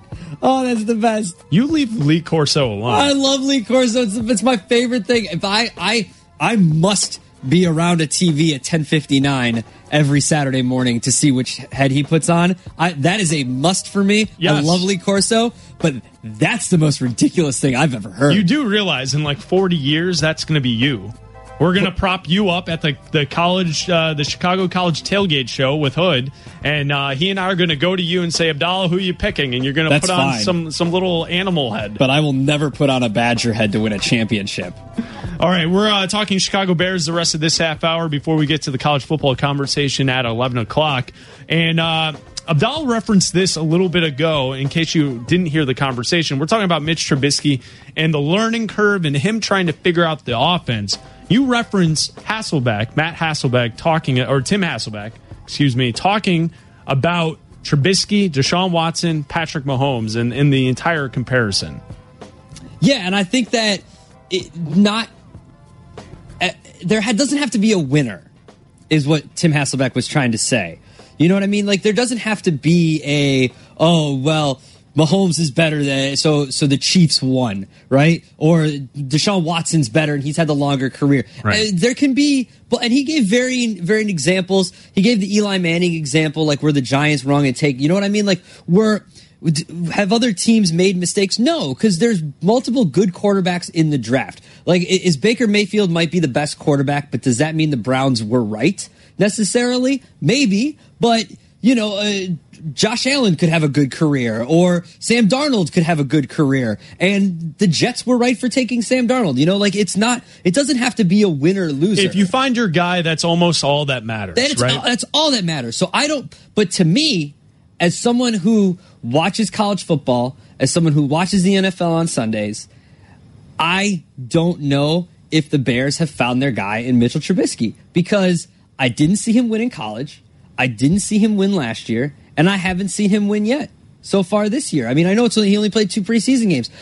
So I don't know. When you watch Baker Mayfield, you see flashes. When you watch Sam Darnold, you see flashes. You watched Patrick Mahomes yesterday, and it, so far in the preseason, you see flashes. When you saw Deshaun Watson last year before he tore his ACL, you know why the he was an MVP candidate through those games. Yeah. Exactly. He absolutely tore up the number one defense in the country both times he was in the championship game. Yeah. He only won one of them, but still, he tore apart the Alabama defense twice. So you knew that he was going to be good coming in. The only question was his injury, and yeah, he tore his ACL. But you knew he was going to be able to put a team on his back and win games. I haven't seen that from Trubisky yet. Here's Tim Hasselbeck talking about the buzz around Watson, Mahomes, and Trubisky heading into this season. I mean, look, the buzz on Watson is that those, whatever it was, 7 games, 5 games, whatever he played last year, they just were so absurdly good. So that's the buzz on Watson. I think, look, rightfully so. And then the buzz on Mahomes is everybody has basically said, I mean, the way that the ball comes out of his hands is, it's not normal, you know, just it's one of the reasons people, you know, we talk about Jay Cutler, like people would always kind of have this hope for Jay just because he was gifted to throw the football in a way that most guys aren't, kind of like Josh Allen or Matthew Stafford. Like there's a few guys that fit that bill, and Mahomes is one of them. Think about the love that he's gotten for the touchdown pass he threw last week, you know, where the ball travels 60-plus yards in the air. Like you don't get more points for that type of touchdown. Right. Like, but it's just, it's exciting, and so people end up talking about it. And I think that, you know, Trubisky really hasn't had, you know, any of those moments yet, and his team is not as good or perceived to be as good as some of the other teams. I will say this, though. I've talked to a few people who have been either are there or have been around, you know, kind of the Bears this preseason, and you know, you have to realize when you have a head coach come in that wasn't the head coach that drafted the quarterback, you know, you have to wonder, like, well, how does the staff feel about this quarterback? Like, where would they have drafted him if these guys were the decision makers? And I get the sense that they would have, and I get the sense that they love what they've seen from Mitchell Trubisky so far, and they feel like he has an opportunity to be a great pro, and Bears fans should be excited about that, even though there's not really national buzz about that. So that's Tim Hasselbeck on Waddle and Sylvie talking about the 3 quarterbacks, Deshaun Watson, Patrick Mahomes, and Mitch Trubisky. Ian Rappaport was on with David Kaplan on Friday. Cap asked Ian Rappaport from the NFL Network, what are his thoughts on Trubisky heading into this year? I would like to see more. Now, again, like I know, you know, Deshaun Watson, I think it's great. I think the Texans probably knew what they were getting, but not a lot of other teams did. I mean, I remember thinking back to the draft, you know, a lot of people thought Trubisky would go high. Many people thought Watson would go late 1. You know, I think that's just they thought he was going to go late in the first round. They thought he was, you know, they had questions about his arm strength. How well he could adapt to the pro game. I mean, it's easy to say now that they should have drafted him, but, like, the reality is if they draft Deshaun Watson 2nd or 3rd, everybody would have gone crazy. It would have been nuts. Nobody saw him like that, which happens. Now, as far as Trubisky, I mean, again, like, I think, you know, his floor is probably Andy Dalton, which if that's what he is fine. His ceiling is a lot higher. And so, you know, some of that is how well he's coached, how well he adapts. Does he work at it? Does he get better? I mean, all those things are really positive. So I'm not ready to look at Deshaun Watson and go, wow, man, the Bears really missed out, because I have no idea what Trubisky's going to be. I just know that the early signs are very promising. That's Ian Rappaport from the NFL Network on with Cap and Company. His floor is probably Andy Dalton, which if that's what he is, fine. Is that fine? No, Bears fans, it's not fine. If the floor is Andy Dalton. It's not fine. His floor is probably Andy Dalton, which if that's what he is, fine. What's Andy Dalton ever won? Ooh, is that fine? He ain't won nothing. Wow. Is that fine? No. His floor is probably Andy Dalton, which if that's what he is, fine. Fine. Okay, Joe Banner, former front office exec. He also used to work for ESPN. Got a chance to talk with Cap during the week. What does he think of Mitchell Trubisky? Listen, this is what happens with young quarterbacks. You don't get the consistency that you get over time. And the question is, will they go from being somewhat inconsistent to rarely inconsistent? And if I looked at the trajectory that I see Mitch on, I'd be very optimistic that he's going to make the transition from playing reasonably well but inconsistently to a guy that will be mostly consistent. And really, that's the difference. I mean, you can look at the 25th best quarterback in the league. At times, he'll make a play that you could put on tape and go, wow. The difference is the guys that are the top 5 or 10 are making that same play frequently versus occasionally. So Mitch right now, I think, is playing pretty well, but demonstrating the inconsistency you'd expect at this point in his career. But what I say would leave me very hopeful that over time he's going to become more consistent. And I think the scheme he's in and the additions they made in the offseason are absolutely perfect for him to develop into a really good quarterback. His floor is probably Andy Dalton, which if that's what he is, fine. So that's Joe Banner, Ian Rappaport. His floor is probably Andy Dalton. All right, Rappaport. Which if that's what he is, get out of here, Rapp. Fine. Rap sheet. Can I invest in the penny stock that is Cap referencing Joe Banner for the next 2 weeks? Can I invest in that? Can I get like $1 every time he says it? 2 weeks is going to be the rest of the season. Well, I mean 2 weeks. I mean, well, because when they get crushed by the Packers. He's going to be saying, he's going to be calling for that Joe Banner tape the rest of the year. You know this. Yesterday, can I take people behind the scenes of the Fantasy Football Convention real quick? Fantasy Football Convention and Draft. We are there in Rosemont. Joe's live. We're about to start. We're in the green room. Everybody's there. Carmen, Yurko, Waddle, Sylvie, Cap, Field Yates, Stefania Bell, Meller, you and I. And we're all there. And Cap has Field Yates in a corner. Poor guy. I mean, I felt so bad for Field. He's just trying to enjoy such a nice guy. His Greek yogurt parfait that they had set out for people. They'd set out a little bit of food for people. Such a nice guy. And Cap is like, I had Joe Banner on it. And from across, I'm like, really? With the Joe Banner? Still with the Joe Banner? He's telling anybody that'll listen. I'm sure he's at brunch this morning or breakfast or wherever he's at. He's getting cheese this morning at the farmer's market, telling the poor cheese guy about what Joe Banner told him and how he's bullish on the Bears this year and how he thinks Trubisky's going to be this great quarterback. Anybody that will listen, and Field Yates is like, yeah, I mean, you know, he just hasn't shown a lot. I felt so bad for the guy. He's walking up to strangers at the convention yesterday, telling them about, did you hear Joe Banner on with me? Did you hear it? You know that Cap's going to come for you tomorrow, right? He can come for whatever he wants to. You come at the king, you best not miss. Hold on a second. Time out. Zach Morris wants us to call timeout and talk about something real quick. Cool. Why do you and Cap have such a back and forth? Like, why do you hate Cap? What's your deal? I love Cap. Why don't you be nice? He's one. I worked for a year and a half on that show. I love Cap. But why are you trying to fight with him now? I'm not. What is this? I'm not. Time in. I love Cap. Fine. I love Cap. He is just what the Killers would call Mr. Brightside.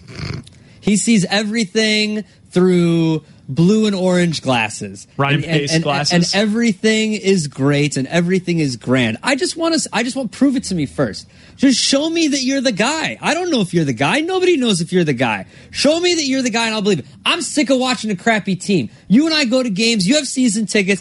I'm a Bears fan. I'm sick of watching crap. There it is, Mr. Brightside. You play this at a college game, it gets lit. Yeah, it is. But I'm telling you, show it to me.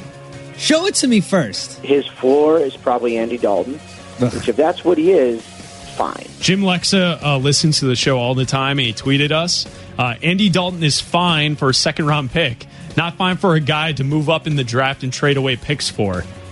It's a great point. Mm-hmm. I mean, do you realize how good Trubisky has to be for Rampage to say, and I get we heard Hasselbeck, it doesn't matter if you get your guy, but he's got to save the franchise. That's why it's such a big deal. You were picked second overall, and you moved up for him. That's Am Abdallah. I'm Chris Bleck. This is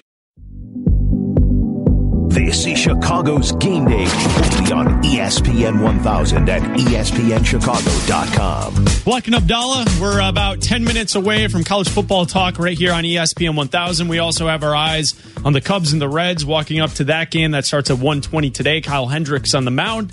And we will continue talking Chicago Bears football with you at 312-332-3776. Chris, we usually do this bit sometimes at night, but we've got a couple minutes, so we're going to take a BuzzFeed quiz together. Right. So yes. I already took it. I already know my results, but I'm going to ask you, you to cheater. Pick some food to eat, and we'll reveal which 2018 movie you are. Oh, okay. I don't get how those two correlate, but it's a BuzzFeed quiz. So choose an appetizer, soup, salad, neither, or both.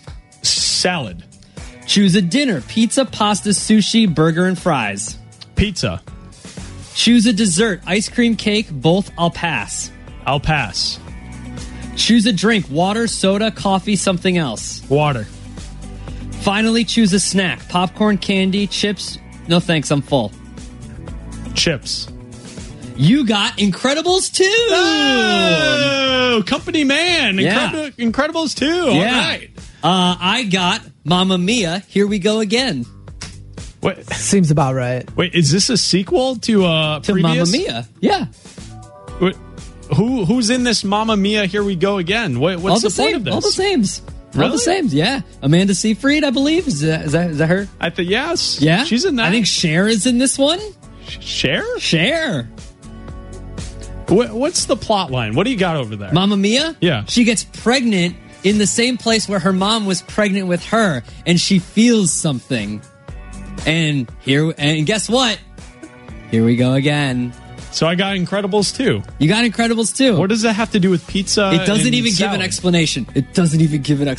So BuzzFeed just wasted our time again. Yeah, that's what they do. College football talk next. This hour, Abdallah, we will focus on some college football. A week away. Some games started yesterday, but the good stuff starts next Saturday. But we got games early. We got some Big Ten matchups. Northwestern, Purdue Thursday night. I can't wait. It's finally here. Our long times of watching.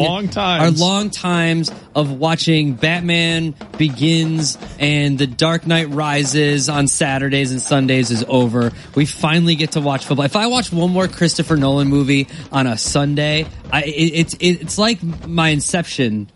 I'm being incepted by Christopher Nolan every Saturday and Sunday. That's how I feel when I sit here with you. Thanks. Yeah, I'm so confused right now. 8 to noon Sunday morning. I watch a lot of movies on Saturdays and Sundays, and I want to watch football, and now I finally get to. Do you mind if we get to some college football conversation? Yeah, don't toss it to me if you don't want me to bring stuff up. Just bring on Matt. What do you want? We bring in Matt Fortuna from The Athletic. He covers college football. He's also covered Notre Dame in the past, and now he joins us right here on ESPN 1000. Matt, it's Chris and Adam. What's going on today? One day closer to the season, like you said. I guess you could technically count week 0 yesterday as the start, but Thursday night's the one I'm really looking forward to. What are you, overall, as we head into the season, what's the number one storyline you have your eyes on as we head into week 1 of the season? For both on-field and off-field reasons, I think you got to go with Ohio State just because they've dominated so much of the conversation the last month. I mean, is this the beginning of the end for Urban Meyer? Will this thing just go away with a 3-game suspension? And also, by the way, they have a lot of talent on that roster, and the Big Ten's really darn good this year. How is that going to affect this team on the field throughout the course of the season? So that's probably what I'm most intrigued by as we get ready for the season in the next couple days. Are they still the class of the Big Ten, or has Penn State or even Michigan or Wisconsin caught up to them? I think there are 5 teams in that league and 4 in the East before this scandal that had a realistic shot at winning the league and going to the playoff this year. And that's why, you know, from a football standpoint with this this Urban Meyer situation, I'm not sure anyone can afford to have these kind of distractions on the field and have their coach be in and out over the next couple of weeks. I mean, that could be the difference between 11-1 and 10-2, and that's the difference between first or fourth place potentially in the East Division this year. So I think every one of those teams you mentioned have a chance. I'm not sure if you mentioned Michigan State, but I think they have as good a chance as anyone with everything they have coming back this year on both sides of the ball. But I'm really intrigued to see just kind of how the Buckeyes handle all this. How important of a season is this for Jim Harbaugh to kind of get this team to an elite status where they haven't really won big games so far with him there at University of Michigan? It's a big season, no question about it. I don't buy any of the hot seat talk. I think, you know, they did underperform last year, but we were forgetting just how poor that roster was in Brady Hope's last season and just how well they performed in Harbaugh's first 2 years back home in Ann Arbor. I mean, they were a couple controversial calls and, frankly, bad play calling away from being Ohio State and probably going to the playoff in year two, which would have been a phenomenal achievement. That defense is really, really good.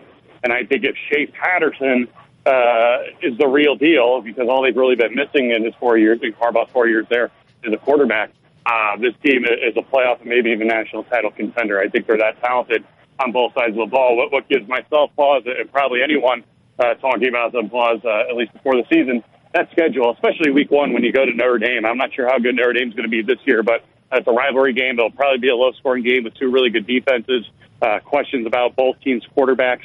I think whoever loses that game with both their schedules the rest of the year could have an uphill climb to make. Notre Dame, like you mentioned, that first game against Michigan, they've got most of their tough games are at home, except they get USC at the end of the season. I'm not saying that he's on the hot seat or anything like that, but how much is Notre Dame willing to put up with Brian Kelly, given his record last season and that this is his ninth year?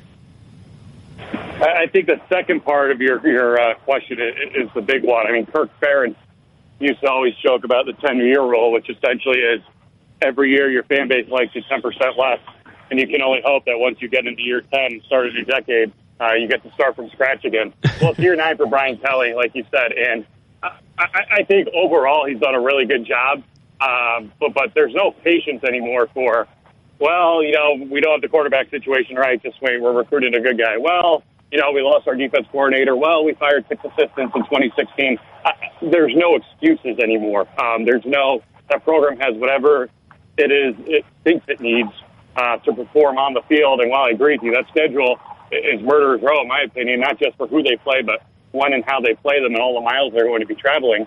I think it's put up or shut up time for this program because no one has any patience when it's year 9. I mean, I believe Lou Holtz is the last one to make it that far in Notre Dame, and I'm not sure anyone's made it that far without winning a national title there. Matt, do you know anything more about the scheduling for Notre Dame of in-week during the season stuff? I know I read something back a couple weeks ago in The Athletic about how Notre Dame is taking a new approach this year to the way they travel in season and the way they're trying to... I think it was something about how they're not flying back after games anymore. They're going to wait the day after to fly back to South Bend after they play a game on a Saturday. Do you know anything more about that? Yeah, that is just for the Navy game in late October. Pete Sampson, my colleague, has been covering the Irish for a long time, did a great job looking at the rest and recovery of this program that, frankly, has been absolutely awful in November the last few years. I think even last year they were number 3 in the country entering the final month and fell flat on their face with losses to Miami and to Stanford. The Navy game is a night game in San Diego a week before that Northwestern game, and I don't think that school is really anticipating CBS moving that to a night game, but that on top of everything else going on with that schedule, they didn't want to fly back and have their kids come up beaten and tired at 4 a.m. or whatever it is and have to go back to business as usual the next day. So they made a program investment. They're going to stay overnight after the game. They're going to bring a lot of their academic support team over with them so that they don't fall behind with any of their day-to-day classroom duties, and they're hoping that that will be one of many factors that helps them be better prepared and less worn down in entering the final months of the season. You wrote today on The Athletic about Illinois and Lovie Smith and why Lovie Smith and Illinois are confident their football rebuild is real. I mean, I really don't see more than like 3 or 4 wins for Illinois. How can they turn the corner, and how can Lovie Smith build Illinois back up to be a contender in the Big Ten? I don't mean to paint too white of a picture, but I think we all need to recognize just how far behind this program was from a pure number standpoint due to attrition, due to the fact that Lovie's essentially their third head coach in 3 years, and they've lost so many people and lost so many potential recruiting opportunities because him and his staff came in March, a month after signing day. So as much as this is technically year 3, it's really only like year 2 for him. Obviously, the Big Ten is getting better, especially in that side of the division with some of the recent hires. I think we need to give it time and look at recent history, right? I don't think anyone's expecting this place to go out and win the Big Ten anytime soon. But have a coach who's likable, who's respected, who's going to get out on the recruiting trail, who's going to help sell this new facility that they're building, this indoor practice facility that's going to be $80 million and open around this time next year, and just stabilize the program. I mean, I know he's 60, and there are questions outside about whether he's in it for the long haul. I think just by being there and staying out of trouble and recruiting good kids, he'll get this program above even playing field, a level of playing field, and set it up for the potential for success. I think that's one of those things, especially because it's Lovie Smith and he's coming from a pro market. I think we've heard PJ Fleck say the same thing in Minneapolis. When you're in a pro market, I think a lot of pro fans want to win now, which is fine, but there are a lot of other factors that go into it when you're dealing with a college program that's had so much turnover. You know, it's funny. When I see Lovie Smith down in Champaign, I also think of the hire this offseason of Herm Edwards at ASU. And I kind of think to myself, like, what's the sales pitch? Like, these guys both haven't won the biggest game on the pro level, and they do have pro talent around them, other coaches that are coaching with them that were in the NFL, but if you're an 18, 19-year-old kid, do you really want to go play for Herm Edwards or Lovie Smith? At Illinois, what is the sales pitch when Lovie Smith is out on the recruiting trail? Yeah, I understand the comparison given both backgrounds, but I do think Lovie Smith, being in Chicago, being familiar with the region, and again, bringing stability to a program that has so much turnover and so much bad stuff happen both on and off the field this past decade, is a little bit different than Herm Edwards, who's replace a guy who no one really seemed to want to fire in Todd Graham. You can argue whether he underachieved there or not with what he had, but I don't think fans were clamoring for the pitchforks there. And replacing him with a guy who had not coached college ball since 1989, hadn't coached any ball in a long time, and who didn't even know what the school mascot was at his introductory press conference and is trying to start this whole new kind of general manager type college football structure. It'll be fascinating to watch. I don't think it's going to work, especially when the guy they should have hired, Kevin Sumlin, ended up right next door at Arizona. So I think it's a little bit of a different, wackier situation at West than it is at Illinois. But as far as Lovie's plan, I talked to Mikey Dudek. I talked to some people on that team. Dudek, I think, is kind of a central casting for what this program hopes it can be, which is get these Chicago kids, get these suburban Chicago kids who are very familiar with Lovie, know what he's about, know the history of the Illinois football program. I know it's not much in the way of recent history other than that Rose Bowl in 07, but they'll recite it to you, 15 Big Ten titles, 5 national championships, none in any of our lifetimes, of course, but a really good academic school and finally investing in the facilities necessary to keep up with the rest of their Big Ten peers. One of the hardest things to maintain is in college football is continuity at an elite level. And one of the best stories to me is how Clemson keeps on doing it. You wrote earlier this month about how Clemson has achieved the continuity in the coaching level. But how does Clemson lose one of the best college football players in Deshaun Watson and just keep going back? How do they convince the entire defensive line to come back for another season? Line is stacked too. What makes Clemson this place that people not want to leave, essentially?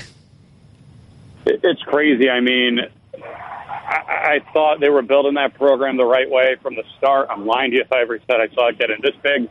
And when they got Deshaun Watson, as an observer, I was familiar with him from high school. I watched him play. I had little doubt he'd be as good as he was, and I thought they could win a national championship with him. But like you said, the minute he graduates, I'm expecting him to drop back to maybe the top 10 or 15 rather than the top 5, and nope, they were the number 1 seed last year. They made the playoffs. They got the number one quarterback recruit in the country this year in Trevor Lawrence coming in. And, yeah, like you said, they have the best defense line in college football, three of whom elected to pass up the draft for another year and come back for their final years in Death Valley. What keeps everyone there? You know, I wrote about this with their staff because they've had a number of assistant coaches in demand for head coaching spots. That happens when you make three straight playoffs. The attention is all on you, and they just really like it there. They want to know if they're going to go elsewhere, they're going to be able to do things the way they've learned how to do them from Dabo Swinney. I mean, if you've ever been to that facility, it's almost like Six Flags, you know, with the slide, with the putt-putt golf, the basketball court, and with families just running around everywhere. I think there's only 1 hour a day where families aren't allowed inside that building. And so the culture of that place has really kept people happy, has really brought a lot of people in, and they've proven it on the field. And so if you want to compete for a national title every year and not be miserable while doing it, I think that's a pretty good recipe at Clemson. On the flip side of that, and to your last comment, how does Alabama keep doing it while being kind of what coaches can't get out of there quick enough? I don't know where you would draw where we go from there to there, right? But, it is funny, though, right? I mean, they are the two preeminent programs in the country right now, and they could not be any more different other than the fact that Dabo Swinney played at Alabama and won a national title there. It's really funny to watch and see. And you almost get this sense of, especially with all the transfers you see at Alabama, if you're not out, the culture of Alabama, and I think Phil Savage's book last year, Fourth and Goal Every Day, really typifies the intensity that's in that building every day. If you're a five-star recruit, which is pretty much everyone they're getting on that roster, and you're not playing, you're probably not going to fit in there or have a good time. Whereas at Clemson, you've seen some of these high recruits not pan out, but stick around and graduate and contribute to the roster in some meaningful way. Because they love being around that place so much. So it's almost like a business versus, I don't want to just call it a flat-out collegiate style, but they're just so different. It's hard to explain, but I think we all see it on TV when they're matched up and when we see Dabo and Nick Saban giving their press conferences. The most telling image to me was before the 2017 national title game when the two played each other when Clemson won. They were doing a photo op with the College Football Playoff National Championship trophy. And as they're leaving, someone got a great shot of Dabo staying up there, taking a selfie with the trophy. And in the background, you see Nick with his head down, like hurrying to get out of there. And it was like, these programs are combined like 80-4 or whatever it is over the last couple of years. And they've gone there in completely different ways. And it's just so fascinating to watch from an outside perspective to see the number of different ways you can skin a cat, so to speak. Anytime I see something written about Nick Saban, I read it because I'm just in awe of what they've done at Alabama. And I think the thing to kind of look at is everyone always says that Alabama as a program is just so much more detailed. From your time covering college football, is there anything that jumps out at you to why Alabama is different, like within the building and what they do from week to week that is different from other teams? Outside of just getting the better players, is there anything you can note from what Nick Saban's process is? The guy is just so relentless. You would think after winning 6 national titles, he would have quenched something. He would be satisfied in some respect, but in some ways, it just makes him hungrier for more. And the thing I find fascinating every year, and I'm sure it'll come up again this year, some way, shape, or form. There's always a loophole in the rule books that he can exploit. To his credit, because I know a lot of people, if they were smart enough, would try to do that too. But, I mean, he had Blake Sims, his former SEC title-winning quarterback, practice with the team ahead of the playoff 2 years ago. He found a loophole where that was allowable. He has increased his staff sizes seemingly by the dozens each every year, and he's found a lot of talented, out of work, and in some cases troubled coaches, and given them second chances to rehabilitate themselves, whether it's Butch Jones this year as a quality control assistant, whether it was Lane Kiffin a few years ago as an offensive coordinator.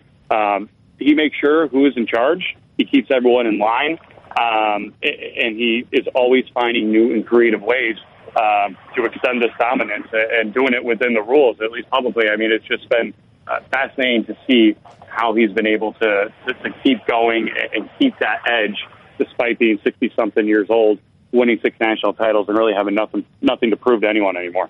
So with week zero behind us and we're on to week one, who do you think the best team in the country is? I'm going to go out on a limb here and say Alabama and Clemson, the two teams we were just talking about.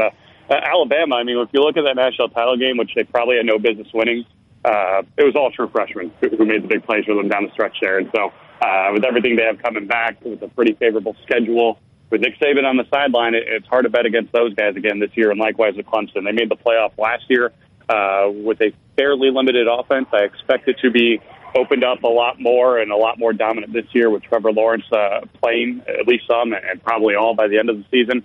And that defensive line, I know we talk about the guys who came back, and that alone probably makes them the best D-line in the country. They've recruited so well there. They have so many quality guys behind those front-end players that would be starting at 90% of the programs and playing well if it were today. So I just think this program, you know, I know they won it all 2 years ago, and they have a chance to do it again this year. They're in such a healthier state as a program this year because of that depth across their studio.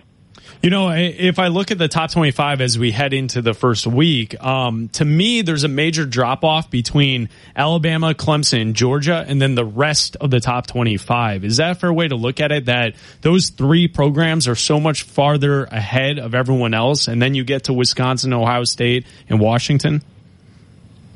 I would agree with you. I think the Big Ten picture will kind of clear itself up because there's so many quality teams there, and there might be one or two, whether it's Ohio State or Michigan, you know, teams that have been recruiting at or near that level of an Alabama and Clemson that can prove their worthiness. I mean, Ohio State did win it all a couple of years ago, and they got there by being Alabama with a third-string quarterback. So we know there's always talent on that roster. We have to see whether it can manifest itself and withstand the rigors of a really tough Big Ten schedule, to say nothing of all of its off-field issues this past month. And Michigan's another one as well. I think if Shea Patterson's the real deal, this team can contend for a national title this year. I'm tempted to say Washington and throw them into the mix as well. Part of that is because the Pac-12 looks to be down again this year. But part of that as well is we're going to learn a lot about these guys very early on. They're playing Auburn, and what's basically a road game just 2 hours down the road in Atlanta in week one. And that's been the one knock on Chris Peterson's program since he got there, the only knock really. They haven't really played anyone, and they don't really get the benefit of the doubt when comparing their resume to someone else. And so if they're able to beat a top 10 Auburn team in week one, that's going to go a long way with the committee and with the confidence of this team as they go throughout the Pac-12 season. One last question before we let you go. If we take a look at Northwestern, they won 10 games last season. It was an outstanding year for the Wildcats. This season, they have the 8th toughest strength of schedule in the country. What do you see for the Wildcats heading into this year? You know, I think they could be a better football team with a worse record than last season. I know that probably doesn't move the needle for their fan base. But like you said, you have to take into consideration who they're playing this year and the fact that we don't know when their 4-year starting quarterback, Clayton Thorson, is going to return. Maybe it'll be this Thursday against Purdue. I know they're not trying to rush him back, but if he's healthy, he'll go. But that's a question mark, especially when that opener is a Big Ten game on a Thursday. I mean, usually you're opening against an FCS team or a MAC team or someone you can afford to kind of play your backups against, and they don't have that luxury this year, and they're not going to really have it throughout the season because their home schedule alone has Notre Dame, Wisconsin, Nebraska, Michigan, Duke. It's an incredibly tough schedule. They lost their 4-year workhorse running back in Justin Jackson, and we just don't know what's going to happen with that quarterback position, at least early on the season. We appreciate you, Matt. Thank you for making time for us this morning. Anytime, guys. Thank you. That's Matt Fortuna from The Athletic, college football reporter. Some good college football conversation. Abdallah, if you look at Northwestern, 10-3 last year. Their over-under this season is 6. Their FPI, Football Power Index prediction for wins this season, 6.4. So ESPN is suggesting that they're going to go over the 6 wins. Mm-hmm. Strength of schedule, though, is 8th in the entire country. I mean, that's a tough schedule for the Wildcats. That's a tough schedule for them. They get started Thursday night against Purdue. Yeah. That's a tough game on the road at Purdue. I think that's a tough game for them. I actually think Purdue might win that game. Now, listen, a tough schedule could mean two things. It could be negative, where you could lose a lot of games and it could ruin your season, mm-hmm. or on the flip side, that's an opportunity, because if somehow Northwestern only loses 1 or 2 games with the 8th best strength of schedule in the country, mm-hmm. now you're in the mix for playoff conversation. You see what I'm saying? Like, the way college football works now is if you have a loaded schedule at Purdue to open, you have Duke at home, Michigan at home, at Michigan State, Wisconsin at home, Notre Dame at home. If you win 4 of those games, if you win 3 of those games, that moves you up the charts because strength of schedule matters in this day and age of the college football playoff. It absolutely does. But then you look at what Northwestern has done, and there's always that game at home where they trip up. Well, yes, always early. It's always the September game. And the problem is you have 3 tough games in September, Purdue, Duke, and Michigan.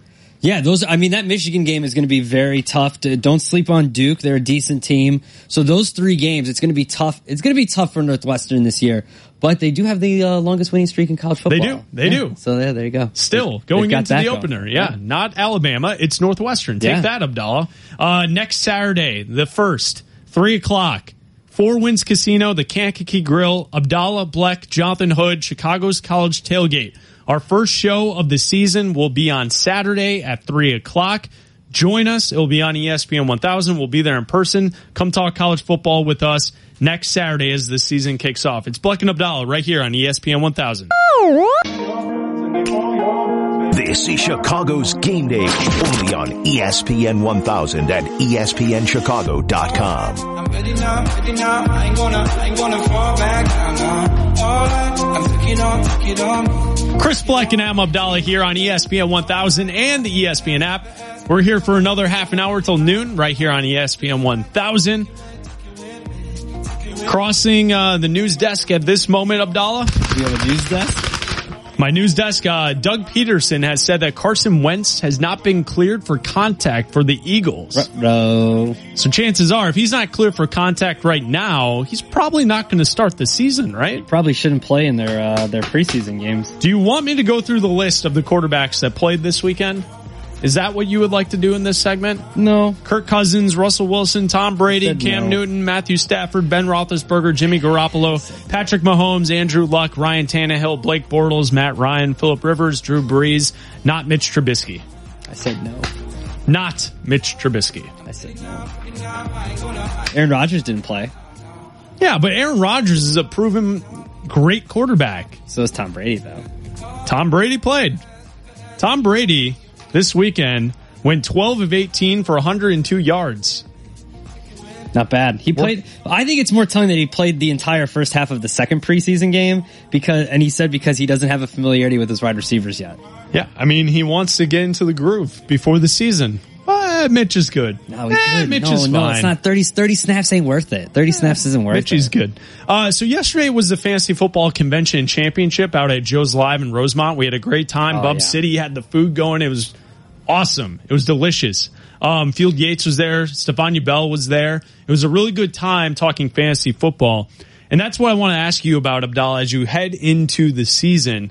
Like, I know a lot of people are going to say locally, like, what fantasy value do you have? I think Allen Robinson will definitely be someone that people will look at early in their drafts. Trey Burton as a sleeper pick, right? A guy you can get as a tight end who's really playing like a wide receiver in the offense. Jordan Howard for sure. Yeah, Jordan Howard for sure. What about Mitchie the Kid? Do you think people are going to pick Mitchie the Kid for their fantasy football team? I think somebody in your league. I'm not saying you specifically. Yes. I'm the audience. Yeah, well, everyone has the guy, the noob in your league. Not necessarily the noob. I think everybody has the jokester. Well, who has their second quarterback will take Trubisky. Well, I mean, listen, it was like back in the day, you know, the guy who takes like Robbie Gould. Yeah. As his like, well, Robbie Gould was good. But at your third pick. Oh, yeah. You know, and your first pick is Devin Hester. Your second pick is the Bears defense. And then you take the Bears kicker as your third pick. There's always that guy in your fantasy league. If you're lucky, you get Cap in your league, and Cap's just taking Bears across the board. Can I tell you something? I feel cleansed. I have a renewed sense of life. What happened there? I have shed fantasy football, being in leagues, except for one. So now you're down to one. I'm down to one league. You feel good about it. And I feel great. You don't want like an algorithm picking your players each week and then trying to, 10,000 options. I don't want that. I want one league and that's it. You don't want to be what's his name, Lucius Fox in The Dark Knight, standing in front of that screens, and you have all these screens going of fantasy football players everywhere? No. One league. So that's it. That's all you've got. I've eliminated all the other leagues. One league. Well, you got to play, though. You got to play more than one. No, I don't. Why not? Why? I have one. Well, I don't even need one. What if that one league, you're not very good? No, this is I'm in the Waddle and Sylvie league, the show league, and it's if you ain't last, you're first in that league. Can I be in that league? Yeah. Eric's producing the show. Eric Ostrowski's done a great job today. It's not Eric, up to me. I didn't get an invite. It's not up to me. It didn't sound like you're getting one either. It's not up to me. Didn't sound like not up to me. Not up to me. All right. Well, I'm gonna play some sound now since I was just rudely told that I can't participate, but it's all right. Thanks, Abdallah. I appreciate it. You can help Cap. No, it's good. Help Cap. I don't want to be on a losing team. I was listening to the Fantasy Football Focus podcast, and Field Yates, Stefania Bell, and Matthew Berry were all talking about Mitch Trubisky, his value as a fantasy player this season. Will Mitch Trubisky this year be what Jared Goff was last year, Matthew? The second-year quarterback that makes a massive leap in a new offense under an offensive-minded head coach? Yes and no. That's a great answer right there. Thank you very much. Yeah, no, commitment. God bless. Best in the business for nothing. Hey, look, no. Do I think he's Jared Goff? No. Jared Goff was a top 12 fantasy quarterback. I don't think Mitch Trubisky finishes as a top 12 fantasy quarterback. Do I think he makes a big leap? Yes, I do. Yep. So that's where the yes and no comes from. Okay. Fair enough? So I do think he makes a big leap. I think he's an interesting guy. First off, you just like the change in coordinator. So, Matt Nagy, obviously very successful from the Andy Reid coaching tree. All those offenses, we've seen what Doug Peterson obviously has done in Philadelphia, also in the Andy Reid coaching tree. It's going to be a fantasy-friendly offense. It's going to be a pass-first offense. And they've given him some toys to play with, and we'll go through that as well. But just adding people like Trey Burton, like Allen Robinson, like Taylor Gabriel, using Tariq Cohen more creatively. He's a more mobile quarterback than I think people give him credit for. 41 different carries last year. Had a run gaining more than 10 yards in 6 different games last year. So yeah, there's some sneaky fantasy value to be had with Mitch Trubisky this season. He's certainly one of the many quarterbacks that we feel has more upside than his current ranking is reflected on. 23rd in terms of ADP. You him at 22, I had him at 25. Consensus rank is 20 for Mitch Trubisky. He's exciting. We all want to see it. Yes, we do. We all want to see it. And then also on the Fantasy Football Podcast, the gang also talked about Jordan Howard. What is his value in this Bears offense for fantasy football players? I wonder if it's possible that a running back who has an ADP of 16 could maybe even be undervalued. Jordan Howard has been pigeonholed. Of course, Jordan Howard, friend of the podcast who joined us in Houston at the end of 2 seasons ago, who is a workhorse back for Houston. That much is abundantly clear. I mean, for Houston. For Chicago. For Chicago. Yeah, yep. He is one of just 2 players over the past 2 seasons with 250 or more carries and 1,000 or more rushing yards. He and Le'Veon Bell, good company to be in. But people think of him as just a grinder between the tackles, Matthew. Does he have more pass-catching ability that we should be mindful of? I don't believe so. He made my hate list. Ooh, interesting. I mean, and look, it's tough. Any running back with a pulse has some value these days in the NFL, so it was hard to find running back hate. But I have him as running back 19. His current ADP is in the sort of 15, 16, so slightly lower. Part of the concern is I just don't know that he's a fit for what they want to do on offense. So, he's somebody that sort of in his rookie year ended up getting a lot of junk time scoring. Like just, the Bears were out of it. Yep. Now listen, the counter argument is that this is going to be a better offense. It's going to be more competitive. They'll be up. So maybe they'll be able to run here. But here's somebody that has dropped 13.9% of his targets in his NFL career. That's the 3rd highest rate among running backs in that time frame. Like he has never proven in his NFL career that he is a good pass catcher. And this is, if you think about what they did in Kansas City, if you think about, kind of the Andy Reid offenses, it always features a pass catching running back. And it's one of the reasons why Tariq Cohen, who is a small guy, I'm not sitting here suggesting that Tariq Cohen could be an every down back, but they are moving him all over the field. I think people are going to be surprised at how much Tariq Cohen gets used in a variety of different ways in the Bears offense this year. I disagree a little bit. I don't have like a number that I'm affixing to it, but I do believe that Jordan Howard will prove himself to be a much more adept pass catcher than we realized during the first. He's talked about it being a focus of his work this offseason. There's no question. He knows it's required of him in this offense. So we'll see if he can do it. I think there was also a lot of pressure on him last year. The receiving core wasn't good. He was the only player in that offense. Yeah, right. And he was the only one. So he was targeted for everything. He was trying to play through a couple of injuries. Remember when he was playing and he was uncomfortable and he still was out there trying to go. They were complementary to each other. When Tariq Cohen was on the field and playing well, that definitely helped Jordan Howard. I think he has a bounce back year to a degree. I don't know if I'm thinking that first year what we saw is what we get, but I definitely think we get better player than last year. 4.1 yards per carry last season, 5.2 as a rookie. We will see. Matthew Berry, Field Yates, Stefania Bell, the Fantasy Football Focus podcast on ESPN. There they are right there. And you heard Stefania and Field Yates yesterday at the Fantasy Football Convention. Abdallah, guess what? Oh, wait, what's that? We have breaking news. Breaking Cubs news. Breaking news. Chris Bryant will begin a rehab stint with Iowa tomorrow. Ooh. And the Cubs will go to a 6-man rotation and insert Mike Montgomery into the mix. He'll start Thursday against the Braves. And the Cubs today, 1:20 start. Kyle Hendricks on the mound for the Chicago Cubs, looking to string together a few good starting pitching rotation cycles here. Listen, as we head down to the stretch run for the Cubs. We talked about it before with the Cubs. The Cubs won the World Series when they had a huge lead in September. They could rest their players. Yep. They could set up the rotation the way they wanted to. Everything fell into place. This is your time. You've won 4 in a row. You're going for the sweep today against a guy in Homer Bailey who's 1-11 that has an over 6 ERA. You can win today. You've got 3 games. I know you're facing Syndergaard and DeGrom, but it is a crappy Mets team. You can win 3 games out of go on a run. Separate yourself from the Brewers and Cardinals. Go on this and create some separation so when we get to the middle of September, you can rest your players, you can set up the rotation, and you can go on another run the way you did when you won the World Series. Kyle Hendricks tossed a quality start last Tuesday in Detroit, but took the loss as the Cubs lost the game 2-1. He allowed a season-high 10 hits, just 2 runs in the 7 innings he pitched. His 7th outing of the season of at least 7 innings or more. So Kyle Hendricks last time out, a good start for him, but the Cubs lost the game anyway. We'll see what he can do today on the mound. Chris Black and Am Abdallah right here on ESPN 1000. This is Chicago's Game Day, only on ESPN 1000 and ESPNChicago.com.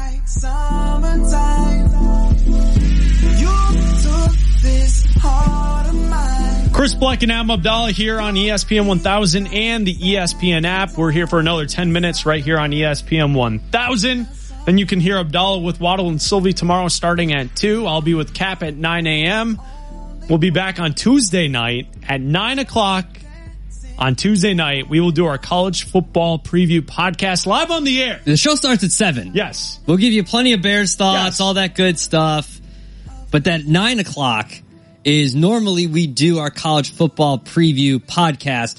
We condensed it down. We're going to do it live on the air for that hour. We go through the over-unders for the top 25 teams and Illinois, and we talk about them, and we put our stamp of approval, whether we agree with the over or the under. It's completely organic. We don't talk about it ahead of time. If we both like it, we decide whether or not we are going to gamble on it. And the last few years, last 2 years, 7 wins, 1 loss, 3 pushes. Yeah, it's been pretty good the last couple of years. And if we don't have any, we don't have any. Yeah. You know, like that's the beauty of gambling on sports is like you don't have to. But if you see an opportunity, take advantage. I think we'll have a few. The problem is I think the ones we're going to agree on, I've been looking at the numbers and I've been looking at the over-unders. A lot of juice.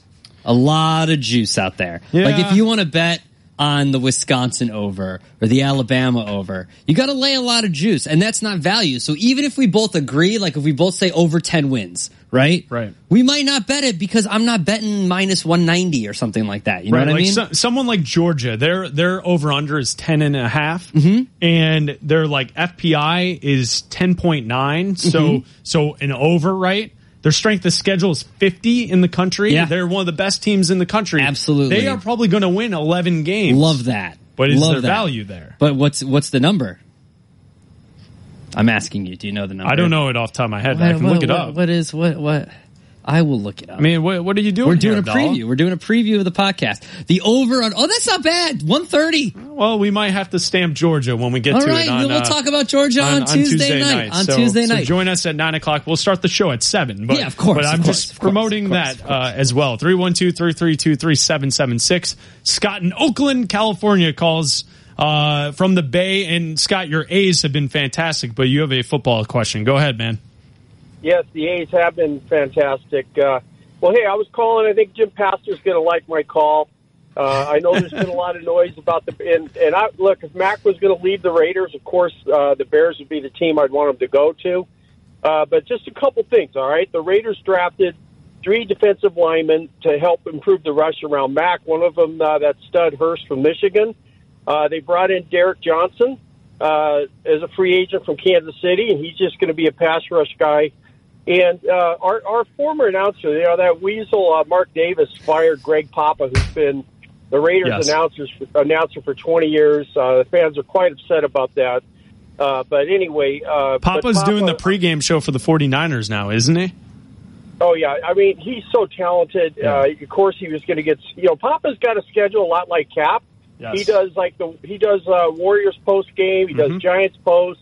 Now he's working for the Niners. He's got his a radio show like Cap does during the week. But he has hair, though.